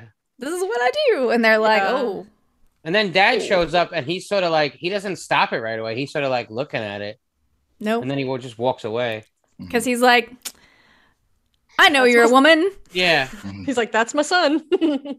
this movie started getting into some subject matter where I was just like, I'm feeling a little uncomfortable. I don't know how to feel There was- about this. There was some stuff going on. Um, I think this was a, a, a lower point, but there was definitely some like gender stuff going on, kind of all over Yeah. the place. I agree. Like, like the dad who's very masculine. He has this pink tiled, very feminine bathroom, Hmm. and um, there were a couple other things Like I a noticed. Like 70s, uh, whenever style. Adrian gets on the bus, like he's he gets on the bus and he's gonna, I guess, flee.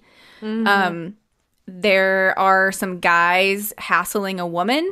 I remember that. Yeah, like, like, and, like, they're very crass about what they're gonna say. Yes. they're gonna do to her. and like, she leave keeps her. looking at Adrian like, "Are you gonna help me out, bro? Like, are you gonna say something to these guys?" And she keeps looking at him, and it cuts to he's off the bus. yep, exactly. Adrian's off the the bus. bus stop. His- Yes. He Yeah, goes back to get his. He forgot his fucking sewing thing. yeah. So I was feel like, feel like maybe he would have done something had he had that on him. But maybe you guys maybe. just suddenly switched to calling her he. Yeah. That's well, at that moment, it was a he, right? Like that's what that's what the woman on the bus perceived him as. That's what she perceived him, but she still she still No, the woman on the bus perceived. perceived her. her to be a man. I Alexia think. as a man. exactly. So I thought it was interesting that when when Alexia Yeah. she's she's female, but this woman on the bus thinks she's Mhm. looking to a man to help her. And when Mhm. Alexia is like confronted with that, hey, will you help me? And she's put in this position of being in the Yes, role of a man, she's like, I'm out. Like, Yeah. I don't want to deal with this. So Right. I just found that interesting. There's lots of little like gender things like that that I thought were interesting. Yeah, so a quote that I read from um, Julia in an interview, one of, one of her quotes says, It's about being, like, she's talking about this film as a whole, and she says, It's about being able to shed any representation or social construct that goes with gender. Okay, so like motherhood and and being a son, being a daughter, being a man and a woman. Yeah, all- I, I think she's just like stripping away the boundaries between all those things, and they're kind of like all Mhm. weaving together. Yeah, I think it definitely It's an achieves that. interesting film. Mm-hmm. Isn't it? That's that's that's the concluding sentence. it's it's an interesting film. Oh boy, yeah, a it lot of themes at play here. It's hard to just like you can't just put a fucking title on like oh it's just like it's this you know. Yeah, no, you're right. Complex film. Yeah, so uh, that's why I keep going to back to, watch it this again. idea of like these puzzle pieces to fit together. And John, I think you said earlier something about like I'm not sure, uh, like maybe it bears rewatching. Maybe I'd figure some more stuff out. I think definitely this movie needs a second watch at least. Um, more we, the more that I've talked to Heidelberg, Jacqueline, and Nichole, I, I I actually do feel like I do need to see it again, at least one more time, just to see if there's anything that I missed. Because again, this this movie to me doesn't suck. This movie is not a bad movie in any means. It's just a really hard watch. It's it's real. It's like what Julia did with this movie is just kind of like like like even with Raw, it felt cinematic. Like this just felt like real. I, I, That I Raw felt real to me too. Yeah. Well, it There's some did, scenes but in Raw that like fucking get you. well, yeah, that's that true. waxing scene. No, no spoilers, but Oh my, yeah, that's true. The actress who plays Justine in both movies, in this, Gar- yeah. Garance Same. Marillier. or- I'm I'm sorry, I, I, I my French pronunciation sucks, um, but I don't think she's the same character, but No. it's the same actress and she has the same name, but I, I Hmm. think they're different characters. Um, Wait, poor wait. Garance, like she just gets her body fucked up all the time. Like in Mhm. Raw, it was her her bikini wax and her Brazilian nipple bikini wax that just w- was going awry. And then Oh. here, Alexia gets her hair caught in her nipple ring and rips it out. yeah. like, that was the girl. That was Justine. that yeah. was just, that was the main character from Raw. Yes, that was the same actress. Oh, and then like she hooks up, on the and then, and then she hooks So, up with, with the they're same the name, shower. Justine, Oh my right? And her sister in Raw, I did not know her know name that. in Raw was Yeah. Alex, right? So Alex- the it was main Alexia, character in this one is Alexia also. Mm-hmm. Wow. Interesting. Yeah, I Yeah. did not know Have you seen Raw? Uh, Nichole? I haven't seen it. Whoa, Oh, you need to. Oh, sorry, you should watch Raw. Girls' Weekend. I know. It's We're doing it. stacking like up. this movie, or you like? No, John. What are you kidding me? Oh, the movie's Raw awesome. is a really good I- film. Raw. I'm sorry. It's not like a fucking fun watch, but it's a good film. Are you sold yet? I, yes, Heidelberg. I agree. I it's a fantastic film, but okay. That used to be my jam, but like it I've I feel like I've kind of of moved story. I've moved on from the time when I want to watch really difficult things. It doesn't mean I won't, but I'm a little more hesitant than I used to be. So like I've been aware of Raw for a long time. Um and especially now that the same director has come out with this movie, I, I've I've been feeling like I I first of all I love French horror, and it's directed by a woman, so I've been meaning to visit it because I feel like I need to. I just I just haven't because I know it's a difficult. It's gonna be a difficult watch. difficult. So, There's just Nichole, I- some scenes that. Go ahead, Jack. Oh no, finish. You were you're already mid sentence. I'm just saying, there's just some scenes that are just they're shot a certain way, the way that yeah, they're just like tough to watch, but you'll get to it. You have a strong stomach. I Nichole, I don't, absolutely I will. don't- given given your horror fandom, I don't think it's gonna be like in the Yeah. top tier of like most difficult things that that you've seen. Um, I think you could probably safely group it in with films like Ginger Snaps and other coming of age films. I mean, Mhm. there's like there's like some little twists and stuff to it, but I, I don't think it's gonna I don't think it's gonna do you in.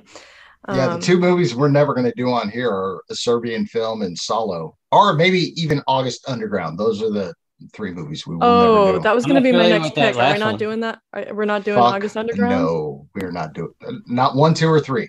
So I don't know what those are. Oh, so what, well- what you're saying is that Human Centipede is still on the table. We could still. Oh do yeah, that. absolutely.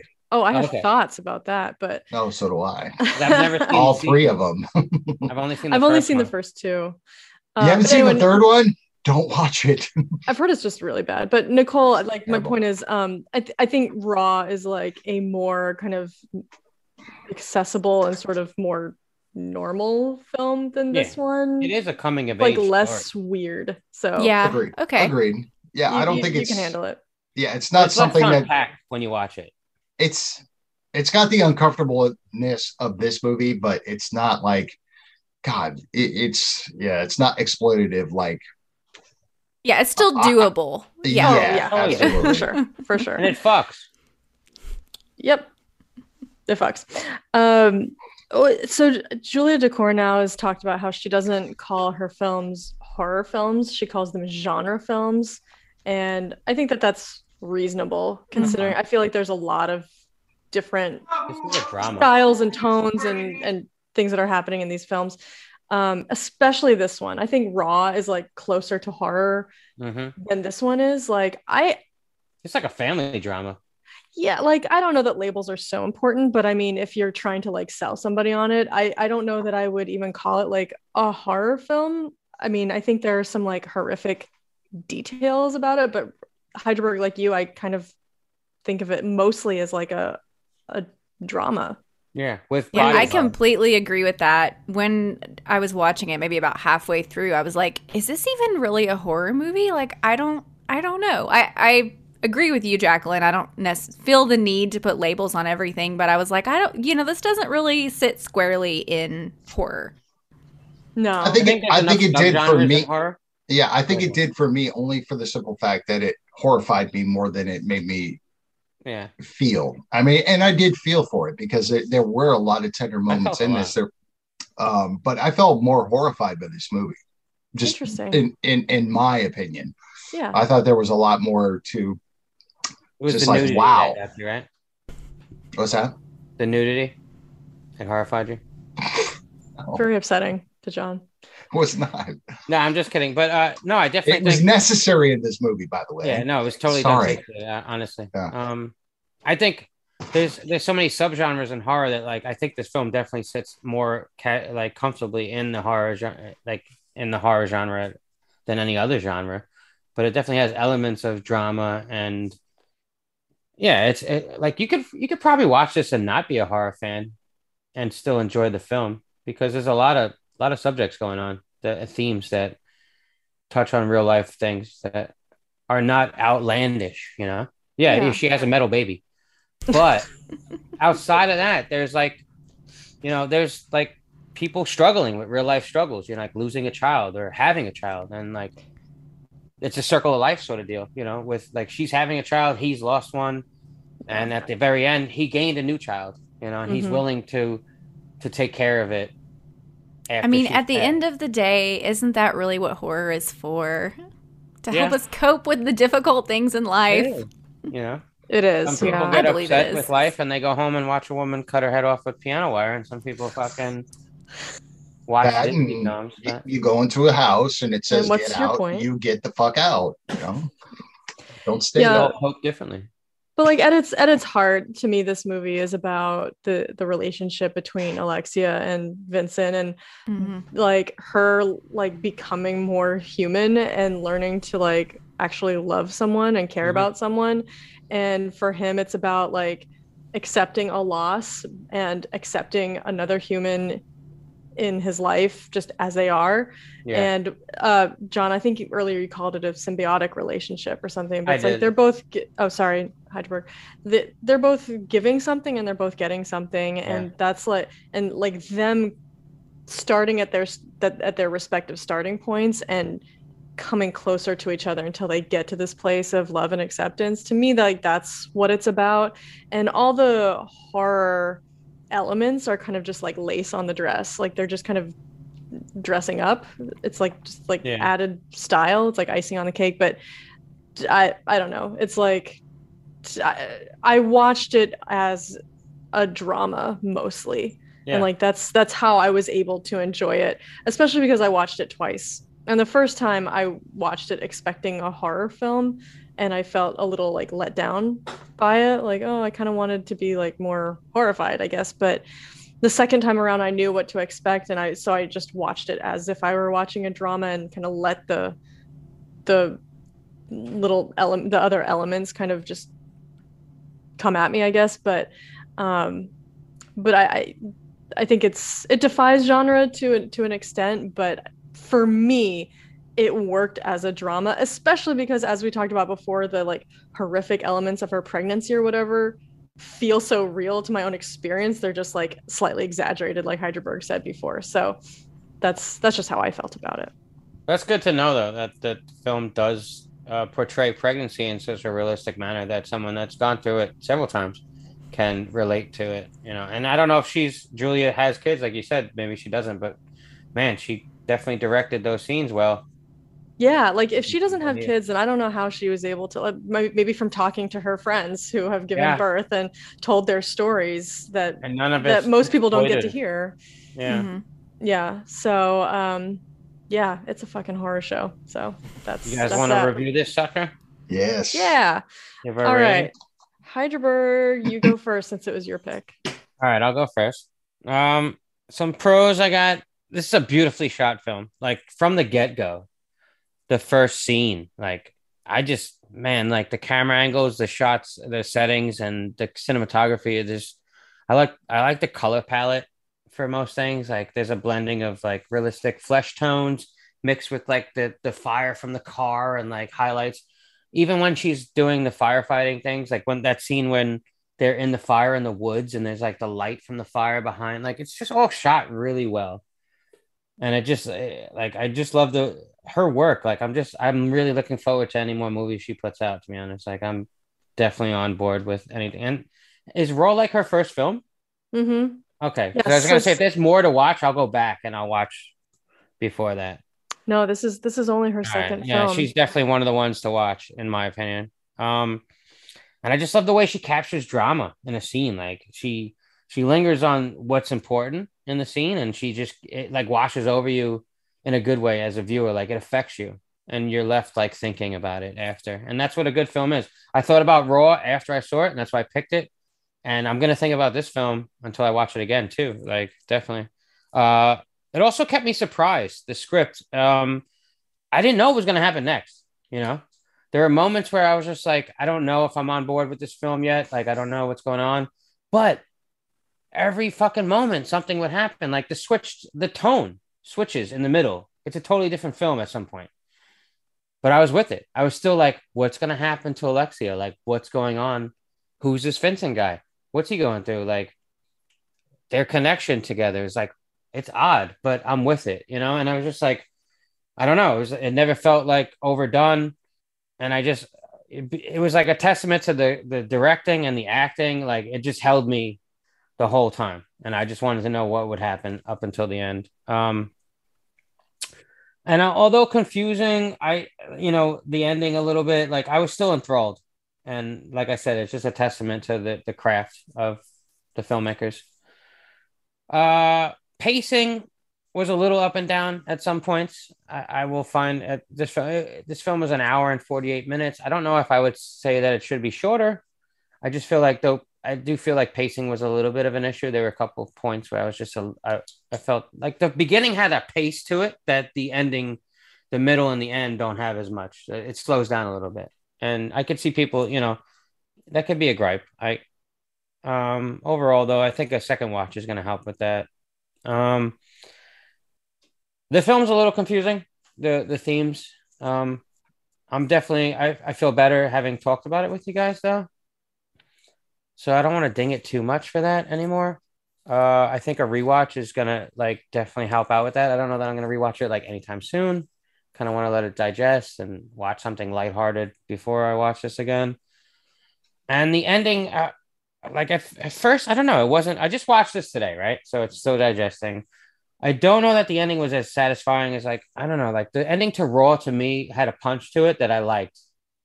And the first time I saw it, I liked it. It sat with me. This one, not as much, but I do like like we've talked about the humanity of the whole film and like the Vincent coming to grips with the baby and like you know like this not being his son and him taking over for the baby and like I do feel like that does sit with me a little bit better now. Like you know, it was like a circle of life sort of thing. And I don't know. I think the ending's better than I anticipated, or than I thought it would be when I first saw it. Like, kind of, I was, I've been thinking about it, and I think with time, I'll, I'll enjoy it even more. Um, so, with that said, I'm gonna give Titane 7.5 out of 10 lube jobs. Hmm. All right. that said, I do you... think I can increase that score at some point with the second watch, but on my initial reaction, 7.5 seems fair to me. That's yep. a decent score. But I tell you what, I've been laughing ever since you sang that AutoZone song or whatever it was. you with the car metaphors. All right, all right. 7.5 out of 10 lube jobs. Nichole. Um so I have definitely enjoyed this conversation quite a bit. Uh, it has helped me, I think, digest this movie, much like Heidelberg. Um, and I love a movie that you can have a good conversation about. So points for that.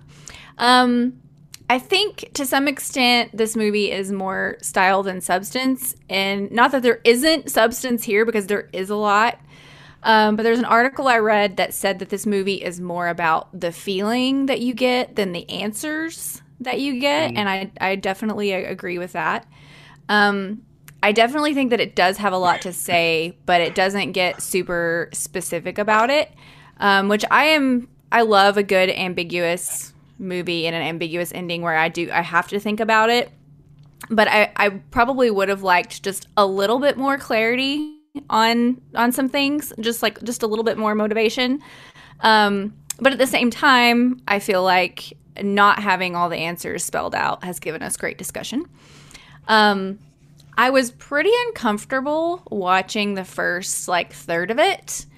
Um, and I mean, we've all watched some really uncomfortable horror movies, but this one was not uncomfortable in like a different way. um, and I don't know if I will revisit it. If I if I do, it'll be a ways down the road. Like it will not be anytime soon. Um, but I did find it to be visually beautiful movie. Um, like one of the things I really liked was her get up at the car show when we first meet her and she's got like the neon fishnets and her makeup's really dramatic and she's got like the cool hair. Um, I thought all that was was really really beautiful. Um, and the unexpected relationship between Alexia and Vincent was it just really it really moved me and it was so unexpected um and i've mentioned new french extremity several times already but i do feel like there are a few of those films that tend to do that. They shift kind of in the middle to something else and give you something unexpected. And so I was really happy to see that in this movie. Like it made me feel a little bit like I didn't know where I was. And then when that happened, I was like, oh, okay, I feel like I'm like home again. And I felt more comfortable once we made that shift to that storyline. Um, and I found myself uh, more readily engaging with it where before I was a little bit hesitant like I don't know if I want to like get into this movie. It's making me feel weird. Um so yeah I just found sort of the initial uneasiness morphing into a loving relationship between the two of them to be really beautiful. Um and I think part of the part of the weird stuff going on with the two of them is just due to the fact that they're both such broken people and they're broken in different ways. And in normal life, they would probably never cross paths or have a relationship. And so I think that's where some of that initial just awkwardness comes from. And to just see them both kind of like move closer towards each other um, is really, really impactful. Um, so anyway, subjectively, I don't know if I can really say that I like like this movie. Um, but I don't think it's a bad movie either like by any stretch of the imagination. Like we talked about, it, it's not something I could just casually recommend to most people. There are even horror fans I know that I could not um, recommend this to.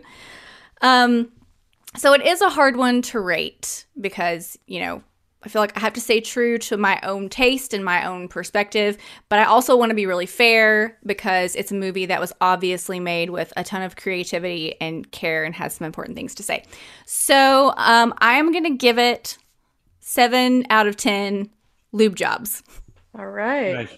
That was my original score. I bumped it up to a 7.5 after this discussion. Oh, half star Okay. for the abos. I don't have a code like Justin. Heidelberg has no code. I'm codeless. No code. John gives a negative point a half star for having Yabos in a film. Oh, Jesus John is Christ, no, I don't. yabophobic. oh, you'd be surprised by my score. Okay, well, let's hear your score, birthday boy. All right. Um, can't say I totally enjoyed this movie. Uh, made me feel very uncomfortable. But you guys brought up some really good points. That let's say you took the horrific um, themes out of this movie. Could this not be an Academy Award winning movie? Seriously, the themes of it, the Mhm. acting, the the uh, cinematography of this movie. I mean, honestly, I think this movie could be an Academy Award winner. You take this horrific thing, but you take two broken people, you bring them together. If that's the theme of your movie, Yeah. and there's something tragic that happens at the end. However, this person, the other person that's broken, accepts this tragedy and moves on, you know, with the way of life, I guess. Um, you could absolutely do that. It'd be considered considered an Academy Award. Why this woman was not nominated at all, even for like original screenplay, blows my fucking mind because it's like this is one of the most original horror movies that I've ever seen in my life. I cannot compare it to anything. Uh, Nichole, you said it yourself. It's would I show this to anybody? Absolutely not. I wouldn't say, hey, come check this one out. You want to see a horror movie? Look at this one. I wouldn't even say it to somebody that you, you know that wants to see a drama. But if you're interested and you have the stomach, this movie is fantastic. Oh, we didn't talk about the score. The score was actually Yeah. really good and perfectly placed throughout the movie. There's a very pivotal scene in the movie that we didn't talk about. Going back to the drama, is there's a um, a kid, maybe a teenage kid, 20 year old kid that overdoses. Um, you know, um, Alexia and what's his name again? I'm sorry, I'm bad with Vincent. Vincent. So, so they go to this woman's house, and this guy, this kid had overdosed. This mom is so upset that she has a heart attack that Vincent walks walks Alexia through doing CPR and saves Macarena. uh, the Macarena. Absolutely, and as silly Amazing as that was, scene. You're right. We didn't touch on that. yeah, yeah, and as as silly as that was, and you know, don't let that, you know, saying it in French and Macarena, and saves this woman's life, and it was just like, wow, that was a really pivotal part of the It movie. was, yeah. Um, I don't know. I, I I mean, I've thought about this movie a lot. I don't hate it. I don't think it's terrible. This movie's actually really, really good. And if you've got the stomach for it and you can handle it, I say fucking watch it. Just bear down and watch it. So I'm gonna give it a uh 8.5 out of 10 noob jobs. All right. 8.5 out of 10 from Are you guys surprised by that one by my text messages? Yes, I am. I am. I'm You, not as much. you're a tricky one. You always try to like throw us off the scent and I then do. hit us with a he I, surprise I do, but rating. but the, thing the, the the thing was is that this movie was wonderful. I mean, it, it, it's it's really hard to watch, and it's hard to like. What is it? You know, is this going to go in the annals of like one of the best horror movies of all time? Maybe, but I mean, it was so different. It was so. You know, you're making me want to up my score. All right, go ahead. There's still know. Is it too time. Late? Yeah, give me an eight. I'm give it an eight. oh, okay. All right. I'm gonna give an eight. Yeah. How about Nichole? Eight. Do you want you want up yours yet? No, I'm gonna convince stand. I'm gonna not not gonna be influenced. Don't succumb to peer Stand. pressure, Nichole. yeah, stand like- strong. You know the the the points that John makes are like that macaroni scene. I forgot about that scene. Like that's a there's some great drama in this film, and Mm-hmm. like that's a scene that connects those two characters Mhm. really well. Right. That's a, like a turning point for them. Right. That's Well, Well, right and there. and uh, a- Alexia, I mean, she saved somebody else's life. She served Exactly. someone else, and I think that was that brought Yep. back a little piece of her humanity. and then she kind of starts like actually contributing to being a firefighter like she gets into it a little bit like it's a new turning point for her life even though we know that she's kind of a shitty person before that Kind like, of, yeah, yeah no, she is. She's a serial Kill killer. kill I the mean, come parents, on. yeah. no character arc for sure. Yeah. So, John, All right. just a little a trivia to insert here uh, because it's relevant. So, this film actually won the top prize at the Cannes Film Festival last year. Really? The the Palme d'Or, which is like the highest achievement in all of cinema, basically. Um, yeah. Oui, so oui. it, it it won the Palme d'Or, which is huge. Um, Julia Ducournau is only the second woman to ever nice direct a movie that won the Palme d'Or. The first one was like 28 years ago. oh it's Um, amazing Jane Campion won the uh, she was the first female director to win for the piano in like 1990 something in the 90s. Um, and so this is the this is only this is the only other film that has been directed written and directed by a female that's that's won that prize. And so France made this film their official submission to be considered for the Oscars for like France's international you know they have the international film category. I guess each country gets one selection that they can submit and this was what france submitted for oscar consideration. Didn't make the short list for best international film. Here's what I say to the Oscars because they didn't do shit for horror this year. And there were so many good movies. anymore. Nobody cares Yeah, fuck them. yeah i'm just Sorry. i'm i used I'm to not i used to put a lot bitter. of stock in the oscars and now i just don't really how do you how do you have a film like hereditary and not give it any nominations Or even like i don't know we, we talked about this. Hey, Nichole, have you seen Last Night in Soho? Not yet, not oh yet. god nichole Okay, well, the only thing I'll bring up with that is the cinematography is beautiful. It didn't even get nominated. editing it definitely should have costume design the Uh, set uh, design, uh, anything. no, no, Nichole hasn't seen it yet. So I know. I'm just uh, saying things that the. but you can watch, well. yeah, you can watch the trailer and say cinematography is Yeah. beautiful. That's So, one of those Yeah, that like you're I was gonna go see it in the theater, and like before I could like you know put my coat on to get out the door, it was Without gone. Yeah, I wish you could have that's a damn it. shame That's a Yeah, damn Yeah. I wish you shame. could have. Oh, I was so. That's another soapbox to to be on, but anyway. That's why I recommended Curse. It's in Yeah. theaters right now. So That's why we got to go to Jacqueline with her rating of. yes. i'm just gonna let you guys talk it out No, go ahead. Go ahead, It's a long Jacqueline. Your, episode. your thoughts. Titane.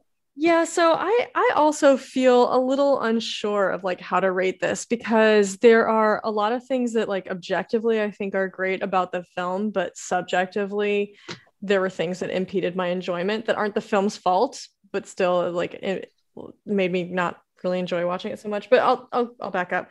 So first of all, I think the best thing about this film is what you guys have already talked about that it's so complex and has so much going on in it that it really does prompt you to want to like think about it a lot afterwards. You know, I like something that makes me kind of want to chew on it and piece it together and pull apart the little knots and try to figure out what's what's going on like put the puzzle pieces together i love doing that um, my favorite example of that is mulholland drive. And um, so I, I love something that kind of sets me up for that. Um, i think the acting was just incredible. I loved watching the actress who played alexia on screen. I just was like fascinated with everything she did and like every facial expression and her physical like her whole body physicality was really interesting to me and the way that she could like sort of slide between like like a very feminine you know gender appearance to like trying to be more masculine. And the way she was just like very fluid and that was really interesting to me. Um, she has just a very unusual look and i thought her overall performance was intriguing. Uh, the aesthetic several aesthetic elements i thought were just super entertaining for my senses. A delight to the senses uh, visually there's like a lot of neon and colors at certain parts and there's just like a lot to look at. Um, the music i thought was used really well with the soundtrack. Uh, the song that she's dancing to on top of the car i put that on in the car while like while i was driving and i put it on repeat like 20 times just listen to that song. I was so into it.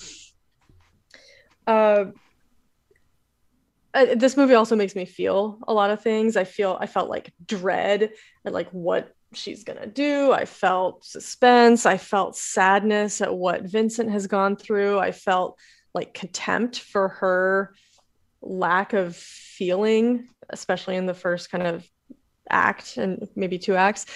Um, I just, there were a lot of complex emotions going on. Now, on the kind of on the negative side, I feel like, um, as was mentioned before, the pacing leaves something to be desired for me. And I, but you know, I don't I don't even know if it's entirely just purely pacing problems. I think that honestly, I was a little bit bored by the lack of dialogue. There was just so little dialogue that I feel like that could have helped move the pacing yeah. along better. Like I don't think it needed to be any shorter. But yeah, our main character doesn't talk yeah and so it's she's playing adrien. Maybe this is a deficiency on my part but i just found it a little bit hard to stick with and there were places where it was some effort for me to keep going with mm. it. Um and maybe maybe i have problems with my attention span but it's just a little a little hard for me to stick with it.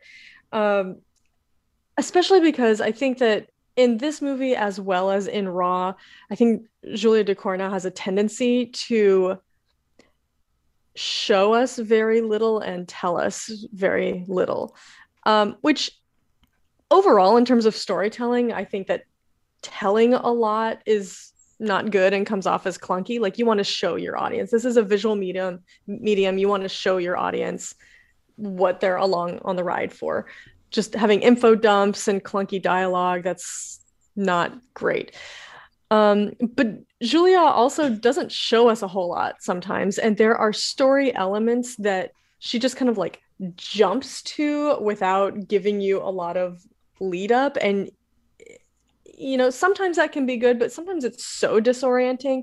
Like if I had seen this film in a theater and didn't have the ability to rewind, um, I, I think I would have had some real problems comprehend, or I would have like it would have taken me a lot longer to figure things out and by then i would have like missed some of the story. Like the fact that vincent shows up at the police station to like identify alexia as possibly being his son. We we never saw her go to the police station. Nah. and again because she does in my opinion she doesn't look at all like the missing boy it wasn't clear to me what she was doing. I thought she was disguising her appearance when she cut her hair and broke her. I thought she was disguising her appearance to avoid being recognized as herself. But I didn't get at first that she was specifically trying to look like this missing boy. I, did. I don't. I, I just because didn't get it. to like his picture, but yeah, it's brief. Yeah, but she he, she looks so little like him that I was like, well, that can't yeah. be it. And then we see him at the police station identifying her but it we didn't see how everybody got there. And so at yeah, first again maybe this her. is me being dense but at first i was like did she actually get arrested?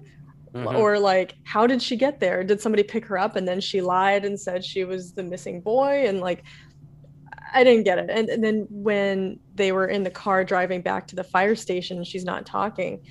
I'm like does he really think that she's a, I just felt like there was a lot of lead up that we were not privy to as audience members and that was disorienting for me. Similar things happened to me when we when we reviewed raw. Um, there were just like background elements and plot elements that were not shown and she just kind of expects us to keep up so in a way i guess that's like flattering like she really puts a lot of faith in her audience to be intelligent enough and tuned in enough to like follow so again maybe it's like a deficiency on my part but it's like in raw it's it's a little it's been a few months since we've talked about that so Don't spoil it.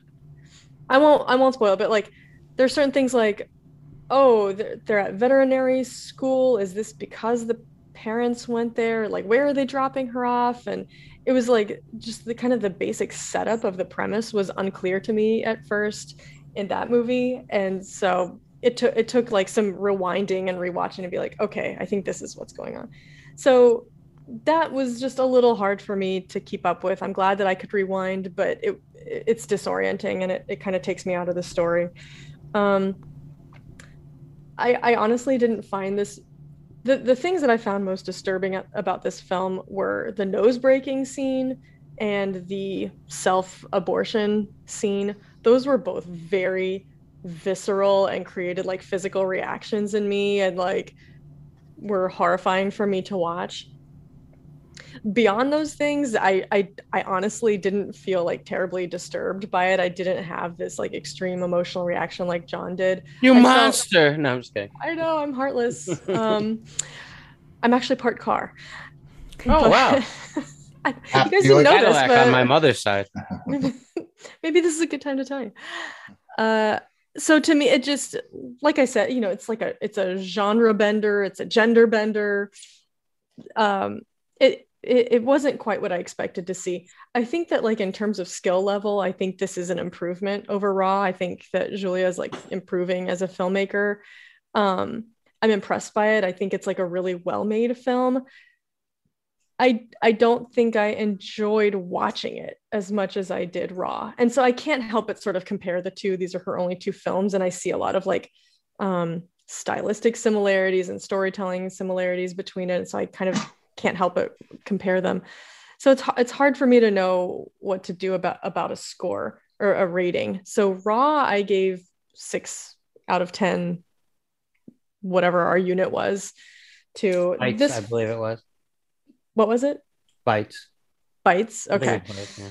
Um Munchies, buddy. Mm, go wheezing Yeah, the but- juice. Steven Tyler PJs. But so I uh, I think this is a better film than Raw. I don't enjoy watching it as much, but I, just the sheer complexity of it and the amount of stuff it gives me to chew on Yeah. figuratively.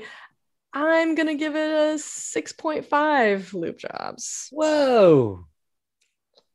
Not a big fan of Julia's work. I am. I mean, it still fucks. It's still on the fuck side I of the, the gauge, like- you know? In my opinion, both these films are higher than a six and a six point five. But that's that's how opinions work. Well, this is not time for your rating. You're right. Oh, Thank the women you. are really lashing at me. You had your chance. You even hired Right. your or uh, upped your score a little bit. I did. So, I did. well, there you go. I And, gotta you know- say, go, Go ahead. ahead. Uh, No, I was go gonna say, you know, if I watch both of those films ten years down the road, I may feel totally differently. But um, some something about it, like it just, I don't know. what I I- like about they're her good. films is they make me feel something. Mhm. Both of them have made me feel something that I watch a lot of horror, and there's a lot of it that just washes over you, and it's fun. You know, you're like, oh, you know, like the new Texas Chainsaw, right? We just watched it. It's fun, and there's gore. People die, they get their heads bashed in, whatever. Like it happens, but none of it. Yeah, it is a Texas Chainsaw. People get it, but none of it like lingers on you. Like, but there's stuff in this film and Raw that made me feel something while I was watching it. It made me feel uncomfortable, and that's very rare in a horror film. For, in my opinion, I'm desensitized. Mhm. Like, and both these films did that, and I have to give the director credit for that. Absolutely. Yeah, no, I, I give her a lot of credit for her talent and her writing and directing ability. I think there's just something about like th- I think this movie made me think more than it made me feel. Hmm. And I really enjoy the thinking, but that's I mean, that's sort of incomplete for me. I think, you know, we've talked about how the heart of this film is really about the relationship between these two characters and it's sort of a love story, right? That's less interesting to me. I mean, that's not like particularly unique. I get again like the dressings and lace around it are are more unique, but the heart of it is um I mean it, it is what it is. It's just like not that interesting to me. I was the thing that was probably most interesting to me about the film is this melding of like human and machine. Yeah. And so that's that's what makes me really enjoy movies like um, Videodrome and The Fly. Well, Cronenberg. Okay, we've talked about techno horror before and Possessor. So that is like my jam. And I was kind of, I guess, you know, now that I'm saying it, this is sort of clicking for me. I kind of thought this was gonna be more of like a techno horror kind of film. I thought it was gonna maybe be The more of like, neon sort of. Sorry. no, the marketing is like very neonish and Yeah, well, not The the aesthetic of it, but I, I thought the themes it was going to explore was more like kind of the man melding with technology of Mhm. the future kind of thing. I don't know. So I was I maybe I think that's just maybe what I was more you. expecting. So films like Possessor and Videodrome, that is my jam, and um, this was just kind of more about that central relationship and kind of this love story, and it's, it just wasn't as interesting to me. Sorry. Gotcha. Do we have any uh, trivia for this movie? A little bit, yeah. Um, where's my phone? Here it is. Oh, right there. So There it is. prepared. I am so. Look at her. We're professionals here.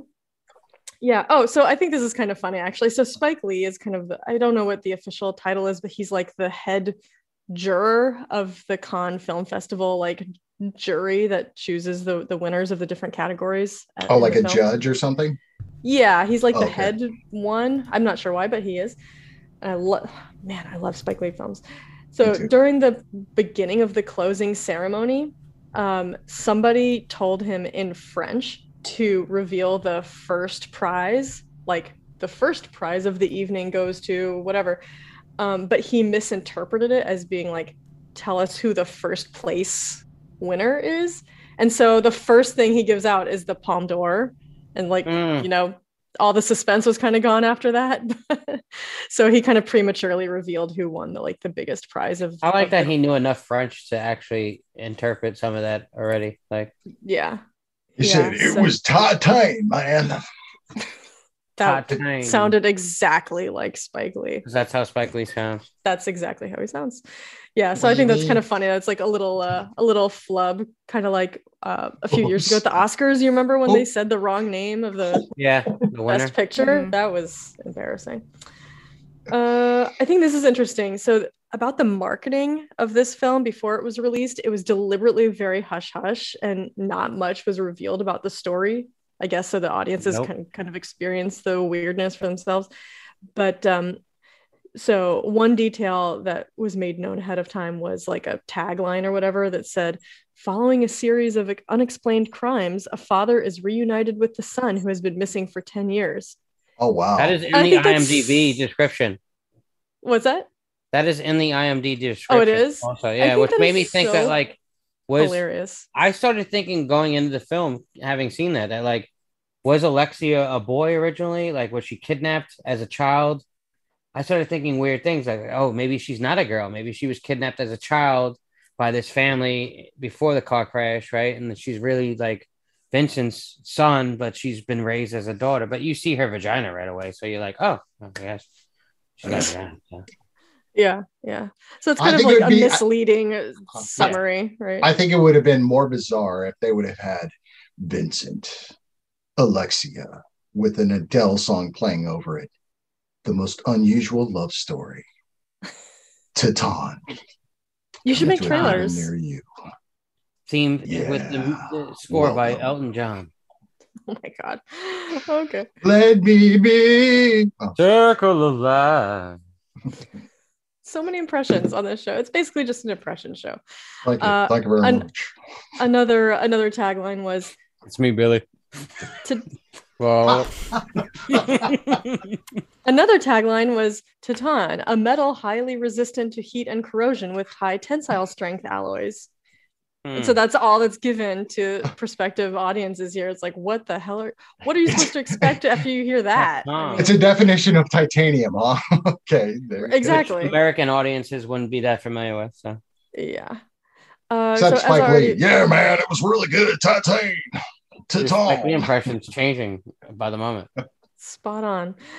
Uh, as we already mentioned, two the two main two of the characters have the same names as the two main characters in her previous film. I guess she likes to do that.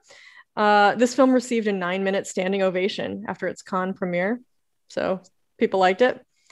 Uh, reported well, except for one audience member who reportedly fainted. I mean, I just don't. I don't know. Like, do people when? actually faint? I have like never When heard of a person. faint? I feel like those are yeah, Oh, those are oh. ringers. Those are ringers like set up in the audience in order to like generate some buzz. Like, oh, you got to faint at this point. yeah. Like, I just don't think really that really faint during. The Exorcist? Again, I don't I'm think not, people ever really faint ever, unless yeah, they have I'm like not. low blood I'm sugar. not going to make fun of diabetes, but just eat your sugar, please, or take your insulin. You're not going to faint Yeah. at a movie. It's a movie. Don't be insolent. Take your insulin. oh my god. Okay, that's that's pretty much it for trivia. There, there wasn't much on it, but uh, Um, I have something to add that I thought was really Nice. interesting. So the actress that played Alexia was not an actress. And so um, the director specifically wanted to cast someone, she referred to them as non professionals. So she did this kind of extensive casting call and um, cast the actress mostly on, because of her look.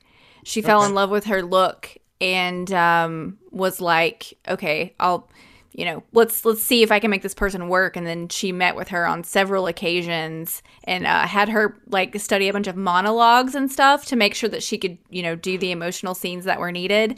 Um, but i thought that was really interesting that she didn't she didn't want audiences to be taken out of the story because they recognized the actress from something else. She really wanted the actress to like Gotcha. embody this role She was a That's my beautiful woman. I I Mhm. loved her look too. I mean, it was so unique, and I love the the the thought of like keeping that scar in her head where she just kept it like the, the hair didn't grow at all. I thought that was just Yeah. like a, Yeah.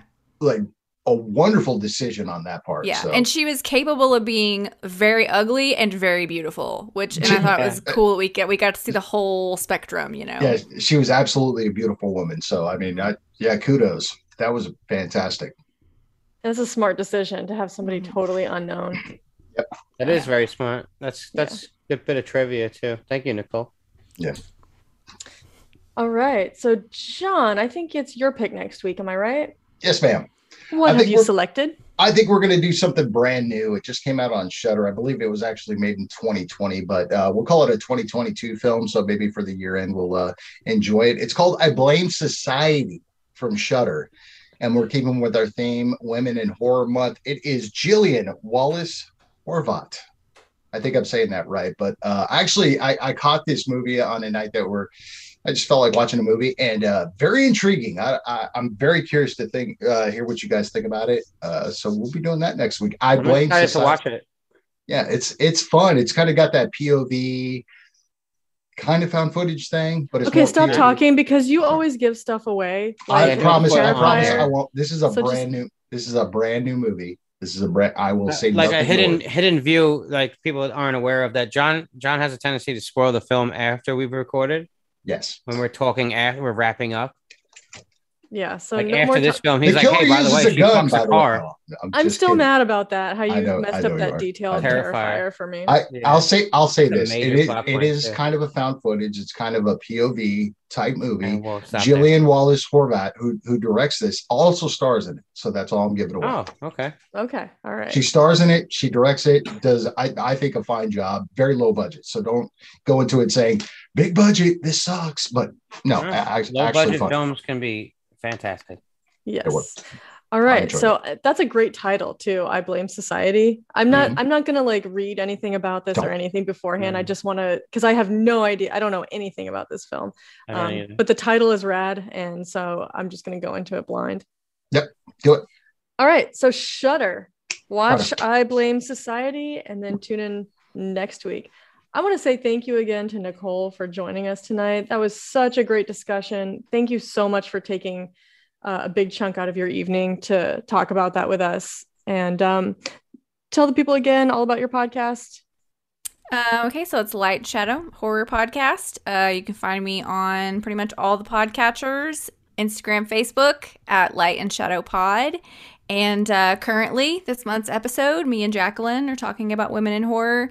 And um, next month, I, I don't like to give a sneak peek unless I'm sure, but I believe I'm finally going to do an episode on religion and horror for March. Whoa. Um, religion and horror is is something that's like near and dear to my heart, and I think because it's such an important thing, I've been kind of intimidated to dive in. So I think what I'm going to do is a series of these, Yeah. and this is going to be the first one, and uh, I'm going to talk about Midnight Mass and Saint Maud and maybe one or two others, and uh, the kind of kind of niche is going to be toxic faith. All Nice. right. I like it. That sounds You've talked about that for a while doing that, and it's nice to see you finally doing it. And Yeah. I think that's the right decision to to piece it out like that because it's a heavy it's a heavy subject matter. There's a Yeah, lot to talk about. It's big too. I mean, there's a lot of different Yeah, little lot of niches sects of you could talk about of yeah. religion. Yeah. So Absolutely.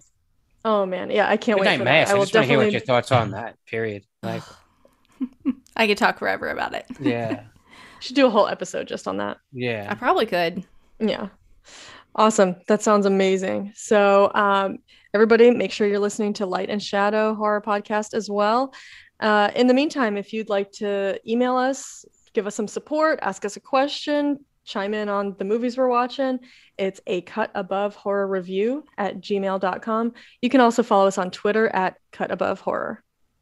You can find us on Instagram at uh, cut above one word dot horror underscore review. And a side note, real quick, I just want to give a shout out to Windmill Home Entertainment, who is a uh, DVD and Blu-ray print and T-shirt like distributor from the UK that we've worked with. Our links are on their site, and uh, they've been very supportive. Also, the Spoils of of Horror podcast, Stephen and Leo, they put out a great show every week, and I can't say enough good things about them. John, you've listened to them. And uh, in the near future, we will be doing a collaboration with them and some cross promotional work. So look Yeah. forward to that.